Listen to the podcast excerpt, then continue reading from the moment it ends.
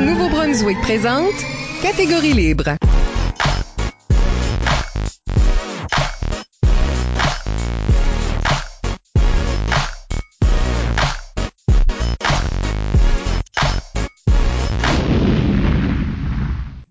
Au deuxième épisode de la neuvième saison de Catégorie Libre, l'émission qui vise à enregistrer les entretiens avec des improvisateurs et improvisatrices du Nouveau-Brunswick pour faire un survol de leur carrière et de leur démarche artistique, mais aussi débattre les grandes questions qui entourent le jeu de l'improvisation. Au microphone, Isabelle Gauguin et à mes côtés, mon co-animateur, Michel Albert. C'est lui. Catégorie Libre est une production d'improvisation New Brunswick que vous pouvez écouter version podcast sur Apple Podcasts ou Spotify ou avec diaporama sur YouTube. Catégorie Libre bénéficie de financement du gouvernement du Canada. Notre invité aujourd'hui est Valérie Mallard. Valérie Mallard est joueuse étoile de l'école secondaire Nipissiguit de Batters de 2008 à 2011.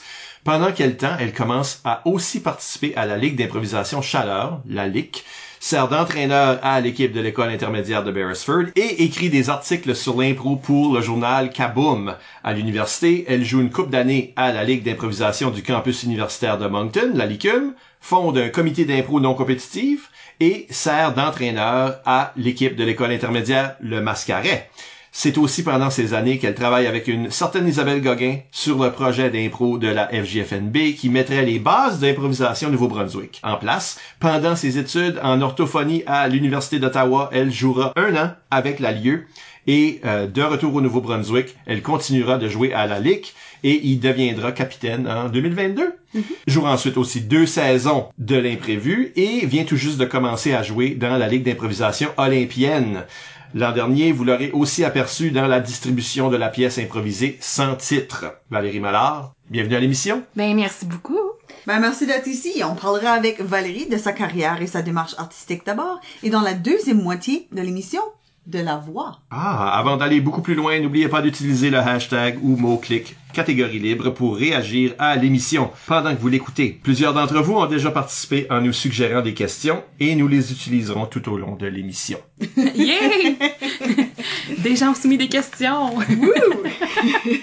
Ben, moi, je vais commencer avec une question qui vient de moi. Oh! Euh, c'est la même question qu'on demande tout- dans le fond à tout le monde. Euh, Comment t'as commencé ça de l'impro? Bonne question. ben, en fait, j'ai plus commencé à en consommer avant de jouer. Comme chez nous, c'était très, euh, très, très francophone, télévision francophone. Fait que, tu sais, je regardais beaucoup comme la télé avec des comédiens puis tout ça. Puis quand il y avait de l'impro à la télé, comme mes parents faisaient comme, il y a de l'impro à la télé. Fait que là, j'écoutais ça puis c'est même que j'ai comme pogné la piqûre d'en regarder. J'avais comme jamais imaginé que j'en ferais à ce moment-là, mais comme j'étais vraiment fan puis ça me faisait triper puis j'aimais voir comme l'aspect créatif de la chose. Fait que c'est un peu comme ça que j'ai comme commencé à en entendre parler. Puis là par la suite comme au primaire, des fois il y avait des personnes qui venaient faire comme des petits ateliers comme Justin Guitard venait faire des ateliers souvent, Dave Lozier, Dave Doucette, euh, Alain Degrasse euh, à l'occasion. Fait là j'avais comme la chance de baigner un petit peu toucher à ça puis ça m'intéressait. Puis même euh, autour de je pense je sais pas, j'étais en septième, huitième année, même Alain dans le temps il faisait comme des journées de la relève qui étaient comme un bootcamp pour des jeunes à l'intermédiaire de t'allais une pleine journée, il te montrait comme t'enseignais les bases le matin, après ça tu faisais une coupe de jeux d'impro puis l'après-midi c'était juste tu jouais des matchs puis tu jouais avec plein de jeunes de différentes écoles. Ça m'a genre super allumé, j'étais comme OK, je veux vraiment vraiment vraiment en faire. Même que l'équipe de ESN avait venu jouer à mon école genre pour les la semaine de la fierté française ils faisaient comme des petites activités tout ça. Puis genre j'avais comme brisé la règle il fallait faire les autres activités. Puis j'étais juste restée avec eux toute la journée puis j'avais pas d'aller faire ça j'étais comme c'était pas mon genre de briser les règles mais j'étais juste comme je veux pas m'en aller je veux pas faire autre chose c'est ça que je veux faire. Puis c'était dans le temps que c'était c'était Ricky John Godin qui était là Fred Guitard était là Pierre André Dion Sébastien Haché. Fait que j'avais passé comme la journée avec eux puis j'avais comme trouvé ça super le fun. Puis là Ricky m'avait dit comme l'année prochaine comme quand tu vas être à SN tu t'essaieras de jouer de l'impro avec les autres tu t'essaieras pour l'équipe puis genre tout l'été j'ai obsédé là-dessus là. J'étais comme là je m'en vais à SN je vais essayer pour l'équipe. C'est comme je pensais juste à ça. Comme première journée d'école je l'ai croisé j'étais comme quand est-ce que c'est l'impro? Comme j'avais comme vraiment vraiment hâte de jouer. Fait que c'est un peu comme de fil en aiguille que je me suis comme accrochée à l'impro très très rapidement euh, avec le temps. Puis est-ce que ça c'est est-ce que tu t'es intégré immédiatement, c'est tout ça? Pas mal, ouais. Comme j'ai commencé avec le comité d'impro à ESN, c'était Alain Degrasse dans le temps-là qui menait un peu les choses, là.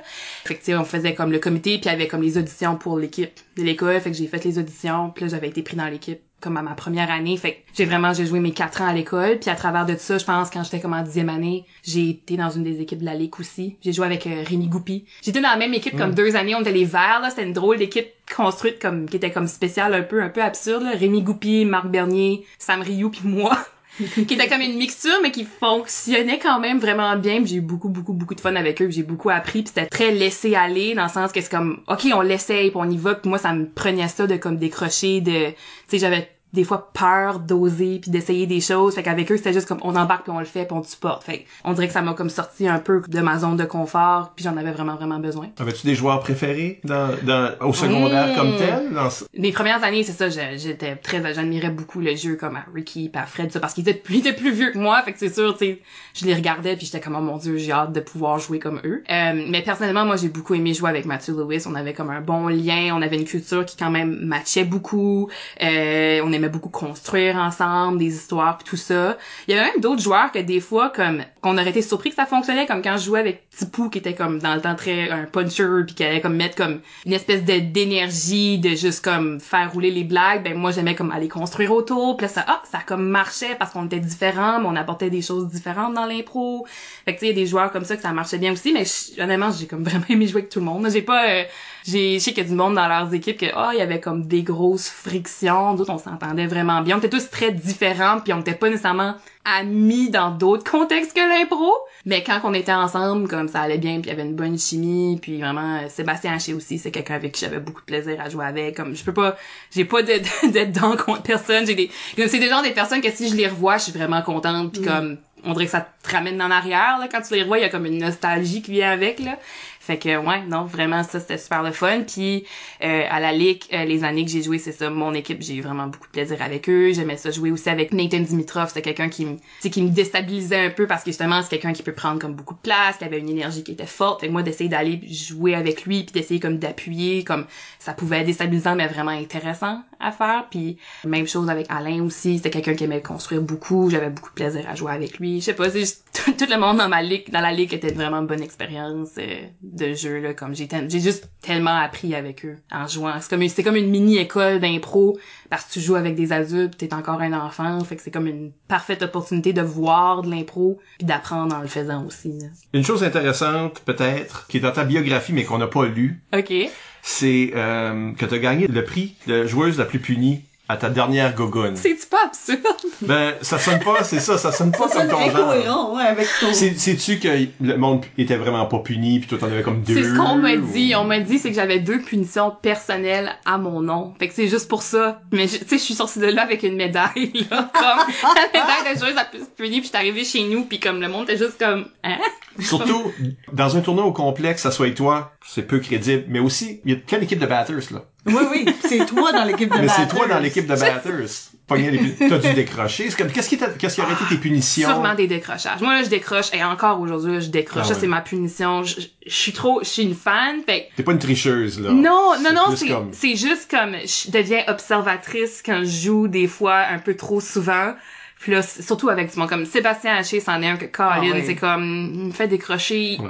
il me regarde juste, puis là je me décrocher, c'est comme plus fort que moi. Fait sûrement des décrochages là ou ouais, des petites, je pense pas que c'était une affaire majeure, je pense pas que c'était une rudesse là, mais je sais pas. J'essaie de me rappeler qu'est-ce que ça aurait pu être là. C'était une drôle de dernière année cette année-là parce que comme on avait comme plus notre coach, puis là c'était David Lausier qui avait venu comme nous coacher à la dernière minute juste pour nous sauver pour qu'on puisse aller à la gougoune. C'était juste un drôle de tournoi, c'était le dernier.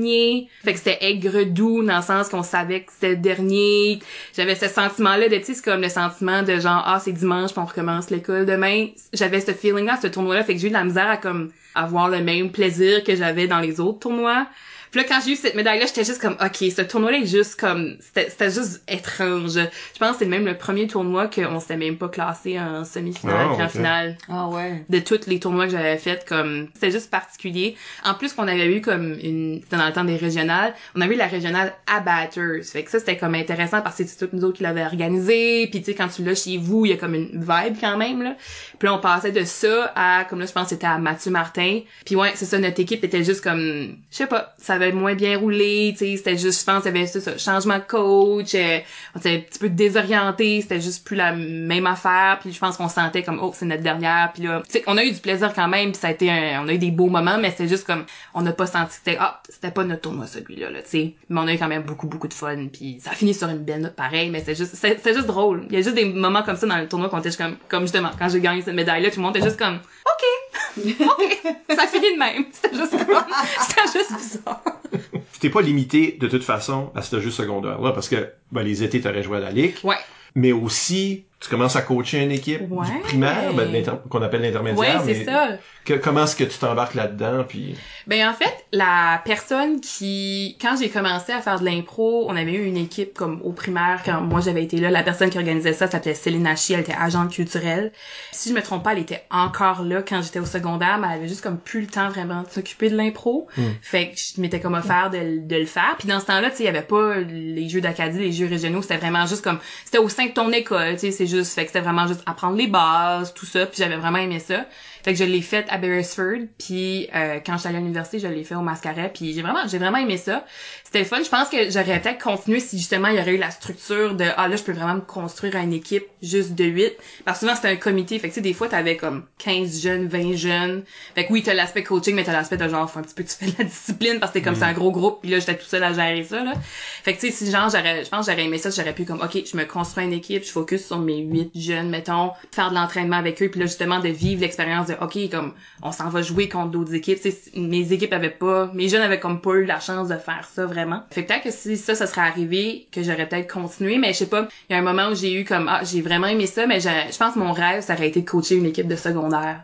Comme, comme là, d'avoir, comme, j'avais aimé enseigner les bases puis tout ça, mais là, j'avais goût de, de travailler avec des jeunes que, ok, ils ont les bases, ils connaissent les, tu sais, les règlements, les limites un peu, puis là, ok, là, on va embarquer puis on va creuser un petit peu plus loin, là, tu sais, de travailler comme plus des catégories, travailler avec la culture, travailler avec la construction, puis d'aller comme un peu plus deep, là, là-dedans. Ça, ça serait quelque chose que j'aurais aimé faire, là. tu étais surtout en train de comme bâtir une relève dans ce temps-là parce qu'il y a pas de Oui. parce qu'il y a pas un tournoi à la fin où il y a pas une ligue qui existe pour ces jeunes-là. On les préparait à comme arriver au secondaire. Ouais. Quand ils arrivaient au secondaire, ils étaient déjà un peu plus outillés que quelqu'un qui commençait à neuf. C'était vraiment un peu ça qui était comme l'idée.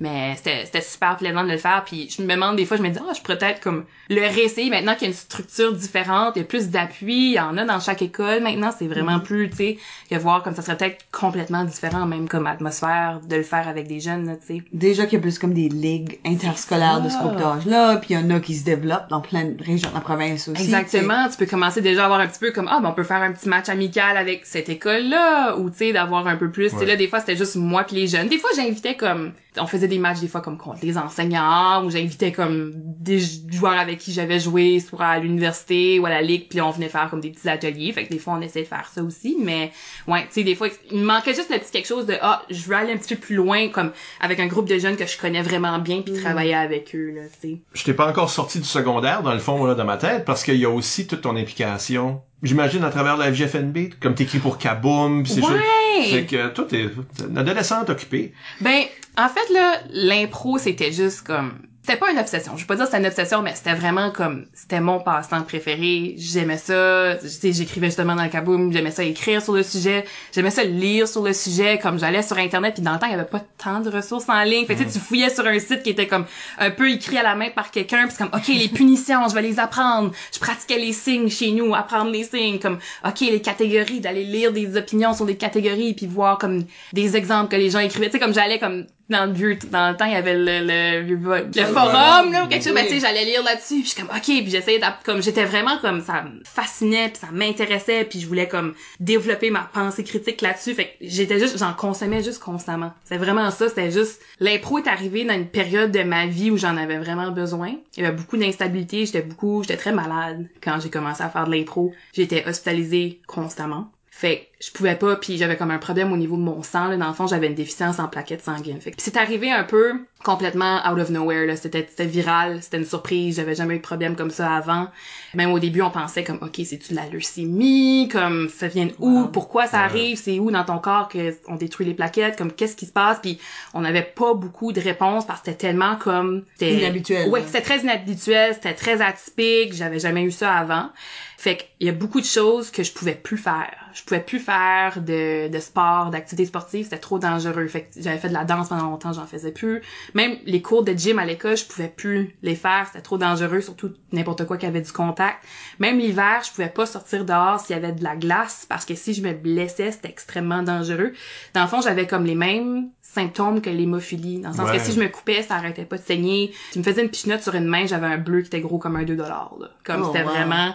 Fait que l'impro, ça a été comme une bouée de sauvetage parce que c'était une des seules activités que, qui était comme suffisamment sécuritaire pour que je pouvais la faire. Ouais. C'est sûr qu'il y avait un avertissement à l'entraîneur de OK, comme cette jeune-là, faut pas qu'elle se fasse frapper. Là. Faut, faut pas la, faut T'sais, pas là, la faut pas la brasser, secouer ouais. trop trop. Ouais. Mais ouais, fait que c'était comme l'activité que ça m'a comme permis. Puis quand je jouais de l'impro, ça me permettait de décrocher de ça. Ça me permettait Mm. d'oublier ça parce que quand tu joues, t'es tellement focus de OK, mon énergie est à travailler avec les autres joueurs, je suis en train de focuser sur l'histoire. Comme il y avait pas de manière que je pouvais penser à ce qui se passait dans ma vie quand je jouais de l'impro. Fait que c'était vraiment un bon échappatoire pour moi. Puis c'est lourd avoir ce, ce Oui. stress-là, puis de ces... Puis c'était beaucoup aussi le pas de réponse. De, on savait pas comment ça allait évoluer. Tu sais, au début, c'était viral, mais on se faisait dire, ben, si ça dure plus que deux ans, là, ça peut devenir chronique. Fait que, tu sais, il y avait toutes les questions de, OK, comme, qu'est-ce que, tu sais, des questions que t'es comme pas supposé d'avoir à 13, 14 ans de qu'est-ce que ma vie va devenir? Vas-tu survivre à ceci? Comme, si un incident arrive, qu'est-ce qui va se passer? Comme, est-ce que mon rythme de vie va toujours être ça? Dès de moi, comme, fallait que j'aille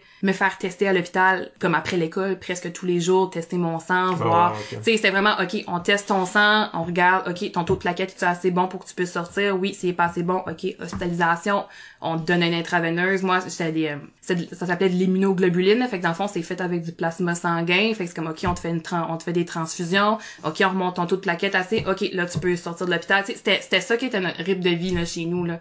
Avec l'impro, ça faisait juste vraiment du bien, puis même, je négociais avec le médecin pour pouvoir aller à l'impro pareil. fait que c'était comme, OK, mettons, OK, ton taux de plaquette est trop bas, faut qu'on t'hospitalise. Là, je faisais, OK, ben là, on peut-tu faire mon traitement la nuit? Puis me débrancher de la machine le matin. Fait que j'allais à l'école avec l'aiguille d'intraveineuse puis juste un filet là pour protéger parce que j'ai une pratique d'impro après l'école puis là, après ma pratique d'impro je reviendrai puis on fera ma deuxième ronde de traitement puis je pouvais faire ça là comme des deux trois nuits de suite là mais quand tu fais tes traitements tu sais tu peux pas dormir parce qu'il faut qu'ils prennent tes signes vitaux constamment fait que tu sais les infirmières viennent te réveiller la nuit comme parce que si tu reçois du sang de quelqu'un d'autre c'est dangereux, faut qu'ils le testent pour pas que t'aies une réaction allergique, fait qu'il faut qu'ils regardent tout- ta température, ta pression, toutes ces affaires-là. Fait que je me faisais réveiller constamment la nuit, je dormais pas vraiment, j'allais à l'école le jour, je jouais de l'impro. C'est comme c'était jusqu'à temps que des fois mes parents étaient comme OK, ça fait trois jours de suite, tu fais ceci, non, comme là faut, faut qu'on arrête parce que là t'as- besoin de sommeil, là, comme faut que tu te reposes, là, comme mais tu sais on essaie tout le temps de s'arranger, à m'adouer pour faire comme OK, je peux aller faire au moins ma pratique d'impro, tu sais ah, je vais aller à l'impro, je vais retourner à l'hôpital. C'est comme c'était juste mais c'est que ça me faisait tellement du bien. Oui, c'est ça. Ouais, c'était comme c'était créatif, ça me permet juste d'explorer ma créativité. C'était pas une activité qui était super populaire non plus dans mon école, on était peut-être comme 4-5 jeunes qui le faisaient là.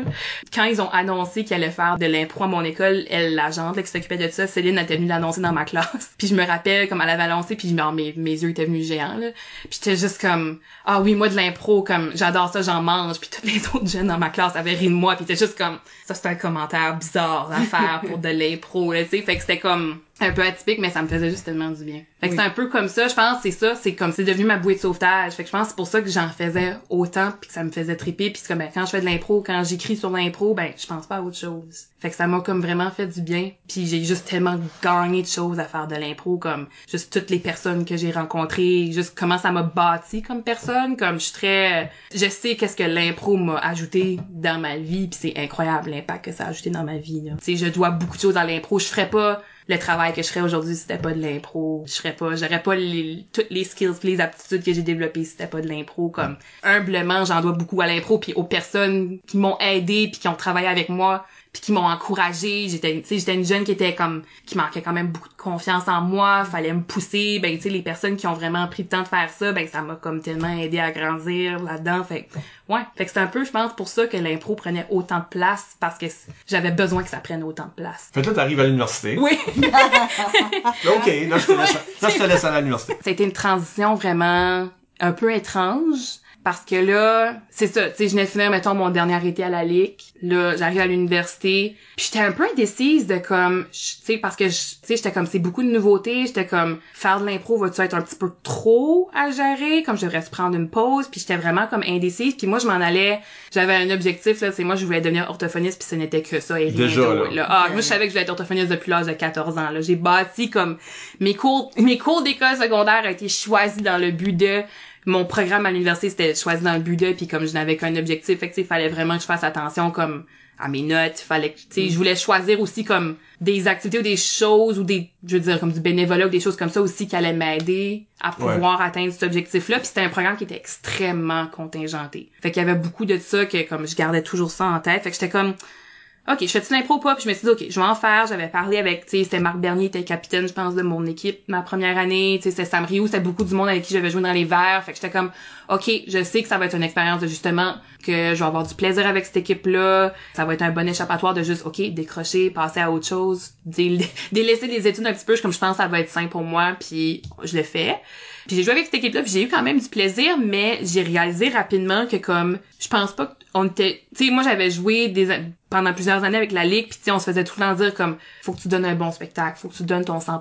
Puis quand t'arrives à l'université, tu rencontres tellement des personnes différentes, puis ils sont pas toutes là pour les mêmes raisons que toi, puis c'est bien correct. Tu sais, il y en a que c'est leur hobby, puis c'est juste leur hobby, puis ils vont juste comme faire ce qu'ils veulent faire, puis fait que moi j'ai trouvé ça difficile, j'ai trouvé ça confrontant. De comme mais là on vient ici pour faire un bon spectacle, puis là ben des fois je voyais des impros, puis je suis comme mais là comme il aurait pas pu comme plus essayer de construire ou c'est comme des fois c'est des jokes de comme ouais cette joke de pipi caca pète là, puis là c'était juste comme Parce, puis moi parce ça que, parce que je suis plus au secondaire, puis il y a plus personne qui m'empêche. Oui, c'est ça. non, mais, ça, mais ça m'a vraiment comme j'ai Yeah. trouvé ça ou tu sais des gens que je voyais qui arrivaient puis j'étais comme on dirait qu'il y a pas le goût d'être là puis moi ça comme c'est comme ben là comme il y a du monde qui a auditionné puis il y a du monde qui s'est fait couper puis t'as l'air de pas avoir le goût d'être là comme moi ça me ça me oh, ça me gruge en dedans. fait que j'ai trouvé ça vraiment difficile puis j'ai trouvé ça vraiment confrontant maintenant je le re- regarde avec du recul puis je suis comme ben on est tous différents puis c'est correct puis je suis sûre qu'il y a une- un moment dans ma vie que j'ai joué puis moi aussi mon focus c'était peut-être moins sur on va faire un bon show puis c'était peut-être plus sur juste avoir du fun puis prendre ça relax tu sais.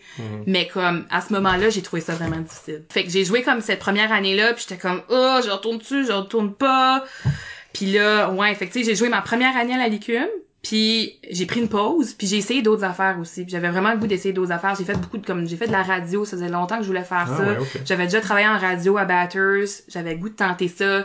Je m'impliquais plus comme avec les enfants. Ben j'ai fait un petit peu de coaching euh, dans les écoles, mais je me suis impliquée plus comme auprès de la petite enfance. Je faisais comme j'organisais des heures du compte dans les bibliothèques. Je faisais du bénévolat pour un orthophoniste aussi, comme de préparation de matériel. pis Ça fait que j'ai comme mis mes énergies un peu ailleurs. Puis là ma dernière année, là j'étais comme ah j'ai comme le goût de rejouer. Comme c'est comme revenu, là, cette flamme un peu de, ah, comme je me suis ennuyée. C'était comme une bonne pause à prendre parce que j'ai fini ma première année, j'étais comme, ah, je commençais à moins avoir le goût, là, ou la passion, ou la flamme que j'avais quand j'étais jeune qui était vraiment, vraiment forte. Puis là, ma dernière année, je fais, ah, je pense c'est revenu. Puis là, euh, j'ai joué, je pense c'était dans l'équipe d'Amélie Montour, mais j'étais avec comme euh, Marc-André Robichaud, puis Olivier Robichaud, puis c'était des gens qui avaient une belle énergie, puis eux avaient cette énergie-là de on veut être là pour faire un bon spectacle, puis on donne tout ce qu'on a, puis tu sais, on, on, on construit, puis on essaie de faire quelque chose qui est, au-delà de la blague, puis on essaie des concepts, puis ça, ça m'a rallumé, puis j'étais comme, oh, ok, comme ça, là, je reviens comme dans un élément que j'aime, puis dans un confort que j'aime, puis ça comme fini comme sur une belle note avec euh, cette équipe-là, fait que j'ai, ouais, fait première année, quatrième année, c'est comme un drôle de, de cheminement, mais ouais, des bons apprentissages aussi en même temps. Mais entre-temps, t'as quand même créé une autre initiative. Oui, oui, Ben, le- entre-temps, à quel moment dans tout ça? je pense début autour de ma deuxième année. OK. Oui, puis justement, puis tu vois, ça a comme un peu répondu aux besoins de je veux jouer avec du monde que ça leur tente d'être là, puis juste d'explorer puis d'essayer des affaires, puis c'est ça le club c'était pas devant public. ou- non, non, oh non, aucunement. Puis aussi, ça répondait un peu aux besoins du monde qui, comme, s'ennuyait, genre, de faire des pratiques puis d'essayer des affaires. Puis ça, ça me manquait beaucoup aussi. Fait que le club, c'était vraiment juste, tu viens si ça tente, tu viens le nombre de fois que tu veux. T'arrives là, des fois, on faisait juste comme, justement, on faisait comme des... c'est un peu des laboratoires. On essaie des affaires de comme, OK, on essaie, des- on, on essaie des personnages, on essaie des, des impros plus longues, on essaie, tu sais, c'était vraiment comme, on explorait puis on faisait comme, qu'est-ce que ça nous tente de faire aujourd'hui? On fait ça. C'était vraiment comme laisser aller, puis c'était comme le fun. Fait que ça aussi, ça a comme aidé à raviver un peu ma, ma flamme, là, tu sais. Entre-temps, ben, justement, c'est devenu plus un loisir. Il y avait comme Mm. pas de pression. C'est juste comme, je joue pour explorer, je joue pour essayer des affaires. C'était le fun, c'était très relax. Ça enlevait le côté compétition, comme Ouais, c'est match ça. pointage. Tu savais, ben si la personne est venue, c'est parce que ça, ça tentait vraiment d'être là. C'est pas parce que ah ben là je suis dans une équipe, là, ah, je suis Mais t'avais du monde qui jouait dans l'écume, puis t'avais du monde Ah, qui jouait pas dans l'écume. puis- Ouais, il y avait toutes sortes de Ok. monde qui venait vraiment, même du monde comme euh, du département d'art drame qui avait comme jamais essayé dans les équipes d'impro parce que je pense que dans ce temps-là c'était comme ils se faisaient dire qu'il fallait pas qu'il y ait dans la licume. right. Ben il y en a des fois qui venaient genre au club, tu sais de Ils ont comme- jamais dit club. Ils ont juste dit l'écume. C'est ça. Loophole! Loophole! Fait que ouais, il y en a des fois qui venaient puis comme c'est fun parce que là ben ils nous parlaient de qu'est-ce qu'ils faisaient dans leur cours d'impro, puis là ben des fois on essayait ça nous aussi. Fait que non, c'était comme intéressant. Fait que j'ai comme joué avec des personnes à ce club-là que j'aurais jamais eu la chance de jouer avec dans d'autres contextes genre. Fait que ouais, ça c'était comme le fun, on a fait ça pour comme un an. Après ça l'année d'après, j'étais comme ah moi je peux pas, j'ai comme trop sur j'avais trop de pain sur ma planche, j'étais comme y a quelqu'un d'autre qui veut le prendre, puis là ben je pense qu'il y avait moins de monde qui était intéressé. Fait que je fais bon, ben, on prendra une pause, puis ça reviendra, ça reviendra, puis Tu finis par jouer à la lieu, oui. à Ottawa aussi. Ben justement, on a une question de Mathieu Chalifou Ah oui? qui, qui Ah! demande euh, c'est quoi l'expérience comme comparer Moncton à Ottawa? Comment est-ce que c'était différent, semblable? Parce que lui aussi étudiait à Ottawa. Oui. Mais il a pas joué. Ah, il ça. a pas joué à la lieu. Je crois Ok, pas. ok. Hein? Il est pas été contemporain, me semble. C'est comme... C'est vrai que ça aurait été comme un- un- une période semblable. Oui, on a, ben, je pense qu'on on, on a été là, je l'ai déjà croisé comme sur le campus, mais j'étais pas, mais il était pas pas, en là. psycho ensemble, quand vous étiez ici? Non, on était pas, il était un peu plus vieux que moi. Ah, ok. Ouais, fait que quand moi j'ai commencé ma maîtrise, lui il était, je sais pas si même. Il aurait peut-être même eu une finie, ouais. Ouais, il avait peut-être fini ou il était en voie de finir pis tout ça. Il y a des beaucoup de similarités dans le sens que c'est une zone francophone hors Québec. Fait que tu sais, t'avais beaucoup des similarités de genre les défis que nous on a vécu en comparaison au Québec qui vivaient là. Mais les spectacles étaient un peu différents, je trouve. Et c'était des, joueurs qui avaient beaucoup joué puis se donner des défis. C'était beaucoup ça, comme le style du spectacle, c'est hey, on va regarder ce joueur-là, comment qu'il va répondre à ce défi ici. Fait qu'ils avaient beaucoup comme des catégories là. Oh mon dieu, je me rappeler comme saut de mouton ou le carré hollandais. Puis t'es juste comme moi, j'étais comme Ouais, jamais fait ça moi là ici là. le- Oui. Ouais, ouais, ouais. Ils, vont, ils aimaient ça se donner des, des défis, puis c'était beaucoup à ça que la, la foule réagissait, c'était comme oh mon dieu, comme, comment qu'il va réussir ça, c'était un peu comme ce style-là. En même temps, il y avait quand même, tu sais, la construction d'histoire, tout ça, quand même beaucoup, c'était un public qui répondait quand même beaucoup euh, assez drôle, là, comme le punch puis tout ça. Mais non, c'était intéressant, ça, ça m'a vraiment fait sortir de ma zone de confort, parce que je veux pas comme quand on jouait au Nouveau-Brunswick à ce moment-là, c'était beaucoup comme les mêmes catégories, les mêmes cadres. Puis là, je suis comme, hey, faut que je sorte complètement de ça, faut que j'apprenne. Puis même, je, pensais même pas qu'elle allait me prendre dans la lieu parce que moi, je suis juste, ah, tu sais, j'étais à Ottawa, je fais ma maîtrise, ma deuxième année, j'étais plus habituée. J'étais comme, ah, ça me prendrait comme un passe-temps, ça me ferait du bien. Ben, je vais aller juste faire les auditions, puis ça va probablement me donner juste le petit boost d'impro que j'avais besoin. Comme je pense les auditions se faisaient sur deux ou trois journées. Fait je suis comme, c'est parfait, je vais faire ça, puis ce sera ça. puis ils m'ont pris, puis j'étais vraiment surprise parce que je me disais comme, ils me connaissent pas, je viens pas de là, j'ai pas joué dans leur réseau, comme ça aurait été comme vraiment normal qu'ils me prennent pas. J'ai tombé dans une très bonne équipe pour justement mon besoin de là j'étais un peu une période de ah là j'ai juste j'ai besoin oui je voulais faire un bon show mais j'ai vraiment besoin de jouer juste pour avoir le fun puis je voulais pas la pression puis je m'en allais pas là pour gagner. Tu sais c'est euh, c'est un peu le même style que la Licume là, dans le sens de c'était deux spectacles de suite. T'avais euh, les jaunes les rouges les bleus les verts. Fait que ça cette structure là était la même mais j'ai tombé dans une équipe qui était vraiment idéale. Puis même ça faisait un bout de temps que j'avais pas une équipe qu'on avait eu autant de chimie. Comme on allait souper avant nos matchs ensemble on se rejoignait tout le temps au même pub on soupait on allait jouer. Puis ça ça faisait longtemps que j'avais pas eu ça de comme oh wow comme on développe vraiment des liens ensemble puis après ça on s'en va jouer ensemble euh, aussi eux ils ont des coachs. Fait que les coachs Oui. c'est pas des gens comme c'est soit des gens qui ont gradué de l'université ou qui jouent comme dans il y avait eux ils ont une autre ligue qui s'appelait l'acronyme là qui était comme une ligue adulte. Fait que des fois c'était des gens de là qui étaient invités. Fait que notre coach était super relax puis vraiment le fun. Mais c'était pas le cas pour toutes les autres équipes. Et ça c'était vraiment bizarre. Oh, ouais. il y a des équipes que les entraîneurs ou juste le, le style de l'équipe, je sais pas si c'est la sélection des joueurs, c'était très compétitif. Très compétitif. Puis même une fois, je vais tout le temps m'en rappeler, comme j'ai vu cette joueuse ici, je sais pas, c'était comme avant sa partie ou après sa partie, peu importe, elle était dans une équipe, là, je me rappelle, c'était l'équipe des jaunes dans ce temps-là. Puis elle était en pleurs dans la salle de bain, puis j'étais comme, qu'est-ce qu'est-ce qui se passe? Puis tu voyais qu'elle elle voulait pas trop se livrer parce que, mais tu sais, de ce que, ce que j'ai compris, c'est leur coach était tellement compétitif que si tu jouais mal à ta game, tu benchais la prochaine. Oh, wow. Ouais. Ou c'est strict, ça. Ça, c'était strict. Puis j'étais juste comme... Mais je pense que les autres coachs des autres équipes ont comme réalisé ça puis ont fait comme oh ça c'est comme ça c'est pas bien puis je pense qu'ils ont essayé d'y parler mais moi j'avais jamais été comme tu sais oui au secondaire ça peut être un petit peu compétitif mais moi en tout cas c'était pas mes coachs qui nous imposaient d'être compétitifs des fois c'est nous autres qui nous l'imposent à nous-mêmes c'était juste comme ah comme on a le goût de continuer on veut jouer plus loin on veut se rendre jusqu'à la finale parce qu'on veut jouer plus de games mais dans ce contexte-là, j'étais juste comme, c'est une ligue d'impro. Intermural. Entre, entre des joueurs de la même université, avec le même petit public régulier. On joue au café alternatif, qui est une toute petite salle, qui est bien relaxée. C'est un peu similaire comme jouer au coude. Puis j'étais juste comme, pourquoi, pourquoi toute cette compétition? Je suis juste qu'on peut-tu pas jouer? Puis justement, j'étais vraiment dans ma phase de, on joue pas juste pour le fun? Fait que ça, c'était comme, oh wow, ok, ben j'ai juste, j'ai juste vraiment été chanceuse, puis j'ai tombé avec une équipe que c'était pas ça du tout leur idée. Nous autres, c'était vraiment comme, tu sais, justement, t'avais un substitut, mais le substitut changeait chaque semaine. Fait que mettons, moi, une semaine, j'étais comme, hey, là, j'ai trop d'examens, je sais, je peux pas jouer, ben, ah, c'est mon tour, moi, je vais prendre, je, je vais subir cette game ici, tu sais. On allait en fonction de nos horaires, c'était pas en fonction de ta performance à la partie d'avant de voir euh, ok là t'as vraiment pas bien joué ben la prochaine tu joues pas ou tu sais c'est C'est- c'est de la c'est pression ça. là C'est plate si tout le monde joue mal. Ouais. c'est ça tout, tout le monde bench la prochaine Puis faut être fair, c'est tout le monde bench. C'est là, tu fais pas l'exception. Mais tu sais, je me suis dit peut-être que ça vient, je sais pas si leur réseau jeunesse avant au secondaire était plus compétitif et que ça, ça Ouais. restait quand ça suivait à l'université. Je sais qu'ils ont des gros pas. événements, mais Ouais. Ou tu sais, c'est une équipe aussi, j'imagine, qui participait quand même régulièrement à la QI, fait que peut-être ça venait de là, ou je, je sais Ouais. pas. Je sais pas, mais ça m'a vraiment surpris. J'étais comme ça, j'avais jamais été confrontée à ça, puis je trouvais ça étrange. Ça, ça a vraiment l'énergie de comme, Ouais. euh, hey, il y a des, euh, des gens qui viennent recruter pour des ligues nationales, qui Ah viennent oui. comme,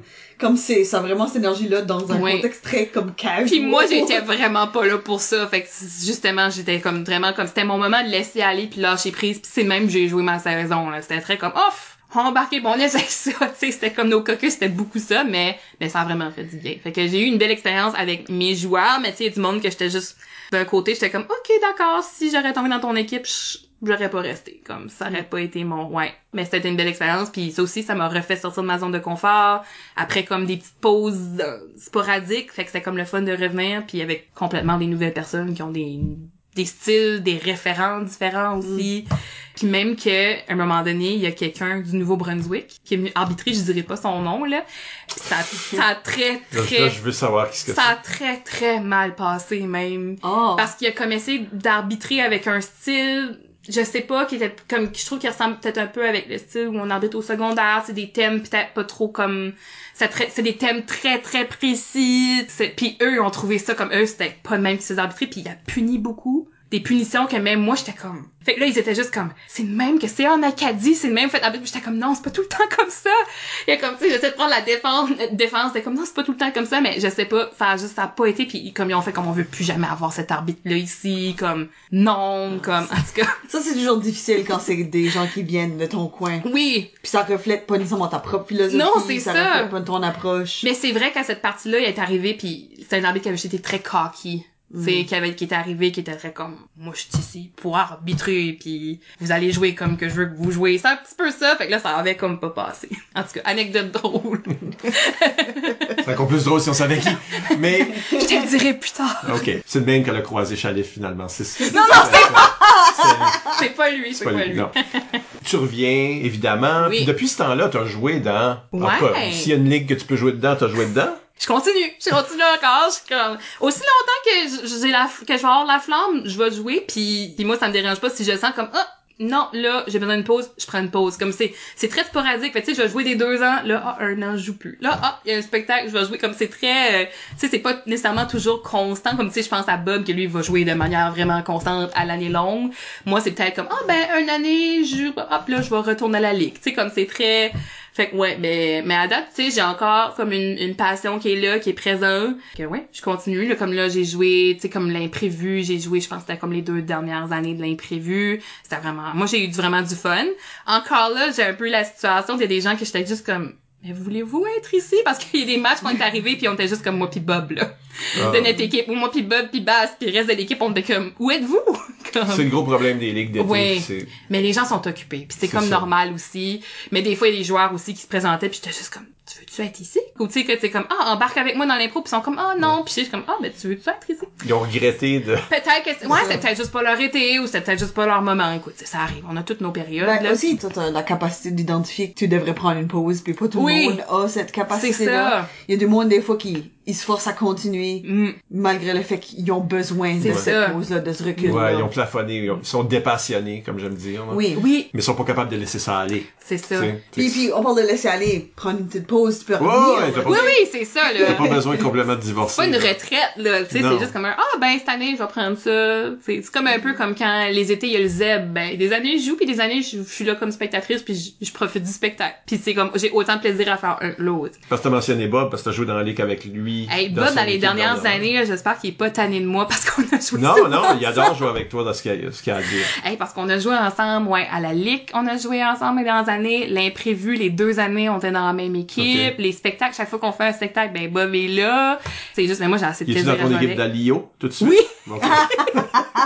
Non, non, puis je pense que c'est voulu, parce que Ah, ouais. quand Bob parle de toi, Ah. puis il a posé une couple de questions Ben, ben à, fin, à Bob. ce sujet-là, là, tu sais, là... euh, J'adore jouer avec lui. Comment t'as trouvé ton expérience de jouer dans la ligue en tant que Oh. jeune versus jouer comme en tant qu'adulte? Parce que là, maintenant, en Ah. plus, t'es capitaine. Fait Oui, j'ai été capitaine un an, c'était un petit euh, un petit bucket list moment. Juste, je l'avais juste jamais fait, puis j'étais Ok. comme, je juste l'essayer une fois. Ah, j'ai vraiment aimé ça. Parce que la ligue est encore pareil, right? Il y a des jeunes qui sont, il y a Oui. des joueurs qui sont vraiment, qui sont beaucoup plus jeunes avec des Exactement. adultes. Fait, que Fait que comment est-ce que c'est d'être les deux? L'année, c'est ça que moi, j'ai été capitaine, ça, on était Bob, David, Saint-Pierre, et on avait euh, Anthony, Geneviève, qui étaient comme des plus jeunes, mais ah, je tombais avec des jeunes extraordinaires. Pour vrai, j'ai tombé avec des perles, là, de jeunes qui voulaient vraiment nous suivre dans nos idées des fois un peu folles, des jeunes qui étaient très créatifs, des jeunes qui étaient très cultivés, qui avaient le goût de construire aussi. C'est moi, j'ai- moi, j'aime des jeunes qui aiment construire. J'aime, tu sais, comme, je comprends qu'il y a des jeunes que leur style, c'est être chaotique punchy, mais moi, c'est comme si tu veux essayer de bâtir quelque chose avec moi, hey, là, là, ça m'allume. Fait que de jouer comme jeune,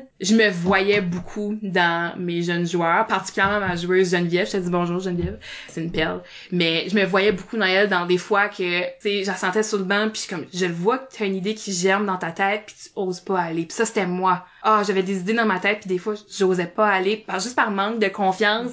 Puis je me voyais vraiment dans elle puis j'essayais comme, vas-y, là, vas-y, Geneviève, comme, je le sens que t'as quelque chose de bon, tu sais. Fait que je me suis beaucoup vue dans mes jeunes joueurs. Puis là, j'essayais de prendre un peu, je voulais prendre ce rôle-là d'être comme, justement, encourageant puis de croire, justement, dans leurs compétences, puis savoir comme, ah non, comme cette catégorie-là, je sais que tu vas vous donner quelque chose d'intéressant. Vas-y, même si tu l'as jamais essayé, ou tu sais, comme, en tout cas, j'espère c'est ça qu'ils ont ressenti. Je voulais faire une atmosphère vraiment comme respectueuse, puis vraiment qu'on s'encourage, puis on s'épaule, puis c'est vraiment ça que je voulais comme style d'équipe. Fait que Puis euh, si tu jouais pas bien, t'étais benché. Oh wow, imagine-tu, je serais arrivée à la ligue, tu sais, la ligue est tellement une, une ligue de juste comme, tu sais, ça fait des années que ça existe, pis t'es la personne de comme, hey là, maintenant que je suis capitaine, là, vous êtes mieux, regard- regardez vos derrière, les amis. C'est comme un whole village C'est ça work. que, c'est ça que t'as appris à Ottawa. c'est ça. fait, hum, ouais. Oui. je vais m'inspirer de cette approche. Non, aucunement, là, aucunement.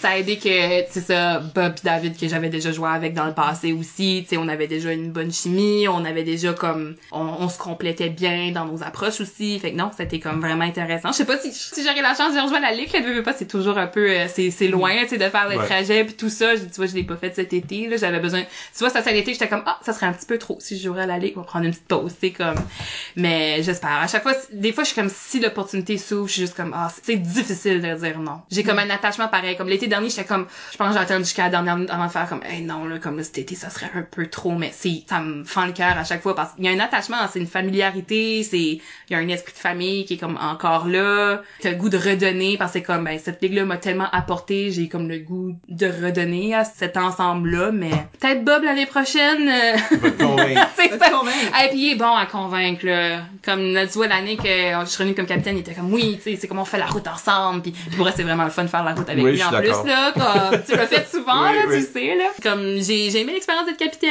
C'est un apprentissage quand même la première fois, fait que je sais pas si ça arrivera un jour, mais c'est une expérience qui était profitable. J'ai vraiment j'ai trippé, c'était le fun. Ben, vu qu'on parle de la Ligue, Nathalie Gauguin euh, euh, aimerait entendre tes moments préférés à la Ligue à travers les années. Dieu. Hey, ça c'est une bonne question.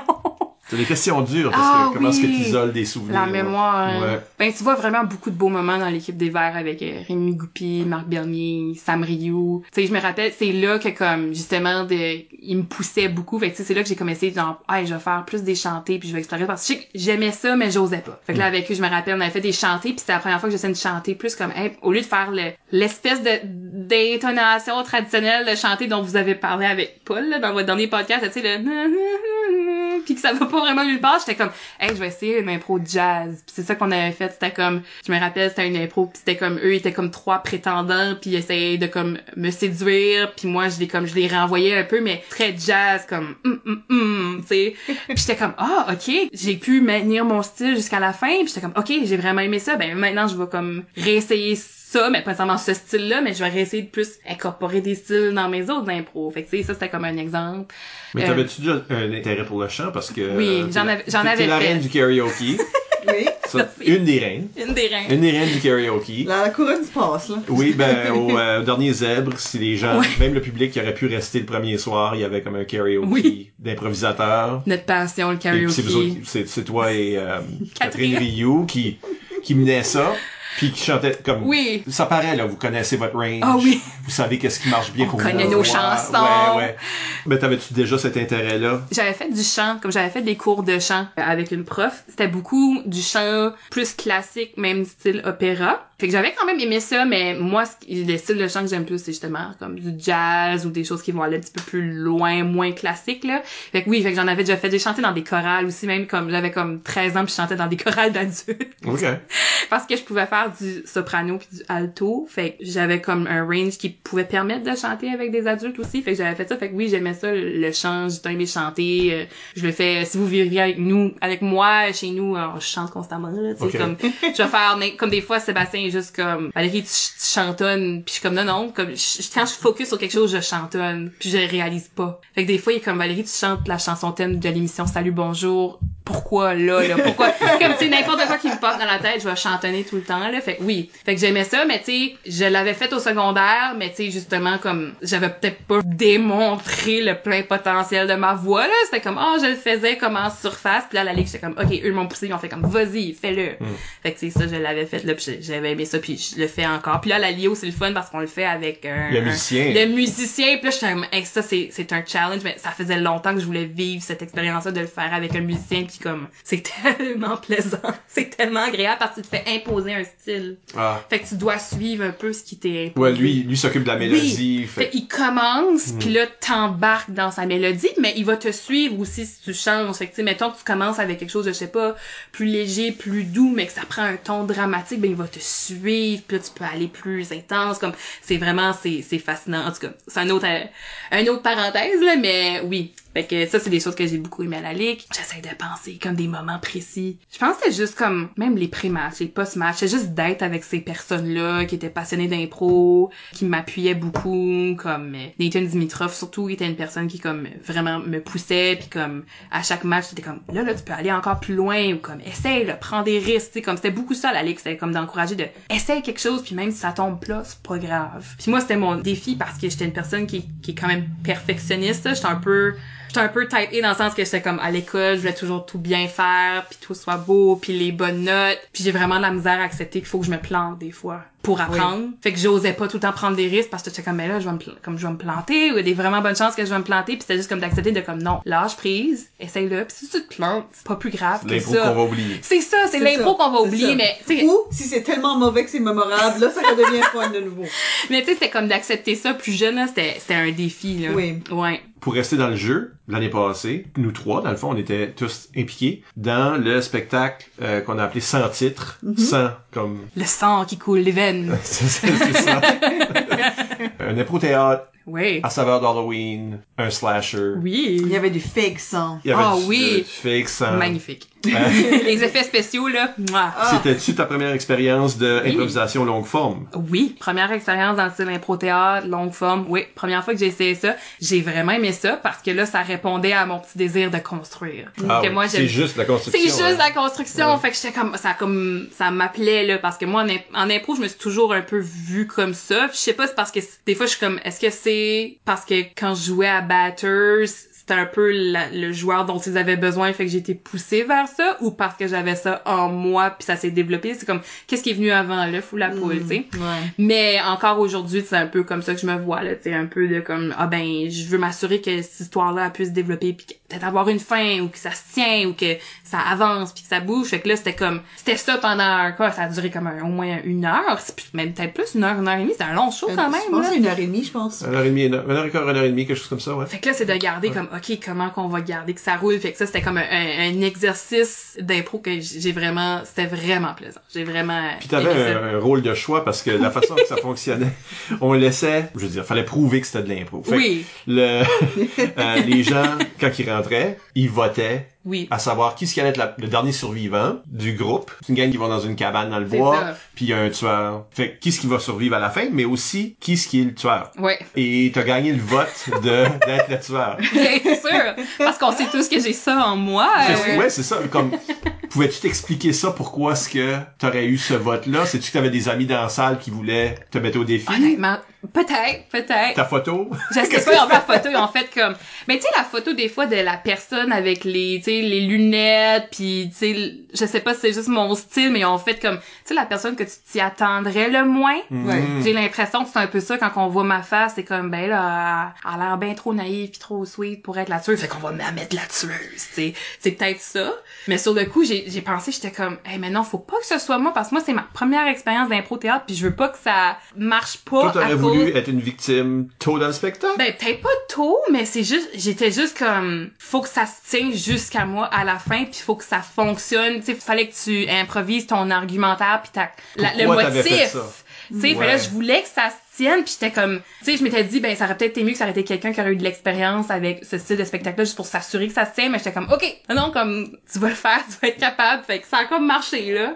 Moi, je pense que oui. pense que oui. Ça a super marché Ouais. parce que t'as eu l'occasion de faire comme un gros speech à la fin. Oui, c'est ça. Qui décrivait tes motivations, tout ça. ça. Mais moi, je trouve que c'était très bien rendu, c'était logique. OK, good, c'est bon.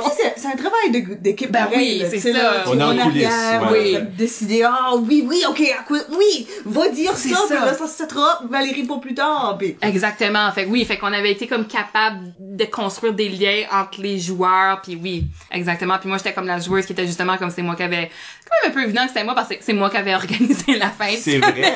C'est vrai. C'est moi qui vous invite au chalet. Mais en même temps, tout le long, j'avais pris un peu, le, justement, quand il y avait des tensions entre les joueurs, c'était moi qui étais un peu comme le, OK, on est ici pour s'amuser, puis on est entre amis, puis pas besoin de chicane. Fait que, fait Mais que ton fait... personnage est un petit peu quétaine. C'est ça, euh, oui. Kind of, euh, Ouais. Ben, t'étais comme une sorte d'avocate, t'étais la Oui. plus straight. Oui, oui, très comme, ben là, on va pas chicaner, Ouais. puis s'il y a des problèmes, non, non, tu sais, comme... Si les autres personnes étaient plus ridicules. Ah oui, eux, ils étaient fly. toi, t'avais le personnage que Le- c'est intéressant parce que je sais pas s'il y a du monde qui ont vécu Mais c'est aussi, ah ben le personnage normal. Oui. Bon ben ça c'est moi. hein. Si moi j'étais dans la cabane, ça ça serait moi. Oui. Puis je serais entouré de monde bizarre, drôle ou. Pas là- très smart de mon Ben, cas. Tu trouves la- les yeux un peu dans ta tête de comme, ben voyons, C'est ça, quelle la grosse décision niaiseuse. La moi, grosse niaiseuse à Isabelle, la, la grano à, la granole à Amélie, t'avais, euh, Bob était évidemment un personnage comique, euh, Louis aussi, Oui. Marty qui était comme le Le loser. Ah oui. Le loser, comme, tout ce monde-là était un peu extrême, Ouais. caricature, puis là, t'as une personne normale, là, tu tu te dis dans le public, ah ben ça c'est moi, si j'étais dans ce cabane-là, je C'est serais ça. entouré de ce monde-là, puis je les trouverais pénibles, ouais. Puis là, Ben, réalise que c'est le tueur. Mais, oh non, hey, vraiment une belle expérience à, à refaire. Je sais pas si on refera un slasher un jour, mais non, j'ai vraiment trippé. C'était, c'était vraiment le fun. Mais encore là, tu vois, à chaque fois que je continue à apprendre, c'est ça que j'aime. C'est comme encore aujourd'hui, comme là, tu vois, je joue dans une nouvelle ligue, il y a des nouvelles catégories, Ouais. aussi, j'apprends encore. Puis ça, c'est ce que j'aime. J'aime vraiment apprendre, j'ai une curiosité d'apprendre. Puis tant que l'impro va assouvir ce besoin-là, je pense que je vais avoir du plaisir à continuer à en faire. Puis en même temps, euh, c'est qui qui est la personne qui est comme moi, j'ai tout appris, fait que, je pense pas que, je sais pas à quel point je vais atteindre ça, là. Je, je- je pense pas que personne atteint ça, en fait, là. Mais il y a encore, tu vois, c'est ça, j'ai encore des opportunités de jouer qui me permettent d'apprendre. C'est ça que j'aime.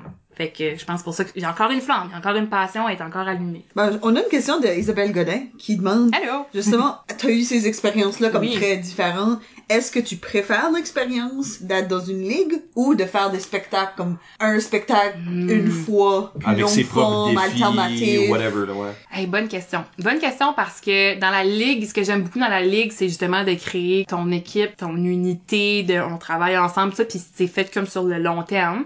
Fait que ça, j'aime beaucoup ça de la ligue. Mais en même temps, t'as l'aspect quand tu fais un spectacle spécial de comme, hey, on a créé quelque chose ensemble, puis c'est éphémère, de, ça, c'est cette fois-là, c'est unique en son genre. Mais je pense que j'ai pas encore assez fait de spectacles de ce type-là. J'aimerais en faire plus. Puis là, ça sera plus facile de répondre à la question parce que c'est sûr que on s'entend ce qui est le plus fréquent, c'est les ligues, là. Fait que c'est un peu ça l'expérience de tous. de, ben, j'ai joué dans les ligues, mais j'aimerais vraiment en refaire d'autres, certainement. Là, j'attends que Bob fasse son fameux spectacle karaoke, là. Comme moi, c'est, oui. j'entends parler, ça fait comme quoi, deux ans que j'entends parler que c'est en train de se faire, là. J'attends juste mon, j'attends qu'on m'écrit un message, là. Je sais pas qu'est-ce qu'il ça, Bob, là? C'est comme... Chaque nouveau épisode de catégorie libre que Chuck le bring up, c'est encore plus un point. plus de pression à le faire. Mais oui, un jour. Mais oui, si j'aurais l'opportunité d'en faire d'autres, j'en ferais d'autres. Ça, c'est certain. Comme, c'est quelque chose à, à explorer. Puis j'ai l'impression qu'avec le temps, on finira par en avoir plus de manière régulière. Je pense qu'il y a des gens qui ont un désir d'essayer des choses nouvelles en impro qui, qui sort du cadre typique de c'est un match, là. Fait que, non, absolument. Mais j'aime, les deux ont chacun des points que j'aime, mais que c'est différent, genre. Fait que je sais pas si ça répond bien à la question. Ça C'est très répond, vague, ça répond très bien à la question. On va d'ailleurs prendre une légère pause. Oui. OK? Pause. D'accord. Et au retour, on parle de la voix avec Valérie Mallard. À tout de suite.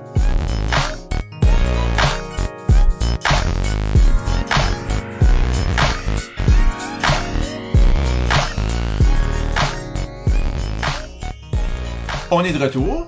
Michel Albert au microphone avec Isabelle Gauguin Allô? et notre invitée Valérie Mallard. Salut. Valmal pour les intimes. oui, les très très intimes. Fait que Valérie, on parle de voix. Oui. T'es orthophoniste. Je suis orthophoniste de formation. Euh, oui, On est improvisateur toute la gang. Ça veut dire qu'on utilise notre voix.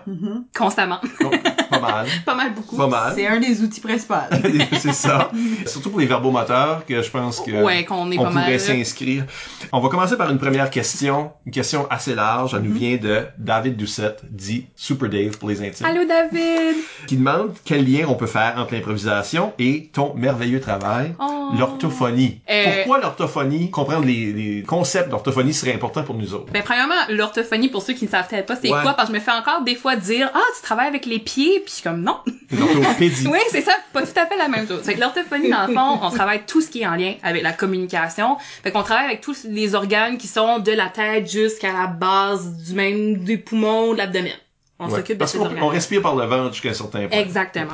Euh, fait qu'on travaille vraiment avec ça. Puis une branche de l'orthophonie, c'est sûr que moi je travaille pas juste la voix, là, je travaille du langage expressif, langage réceptif, la fluidité, comme le bégaiement, tout ça, je travaille ça oui. aussi. Euh, mais la voix, c'est une branche. Fait que quand on, a, on, on travaille dans le domaine, dans le fond, on apprend tout au niveau comme les organes, le fonctionnement, puis tout ça, mais aussi toutes les atteintes qu'il peut avoir au niveau, surtout principalement des cordes vocales, que scientifiquement on, devrait- on devrait appeler les plis vocaux, parce que ce sont pas vraiment des cordes, ce sont des plis en fait.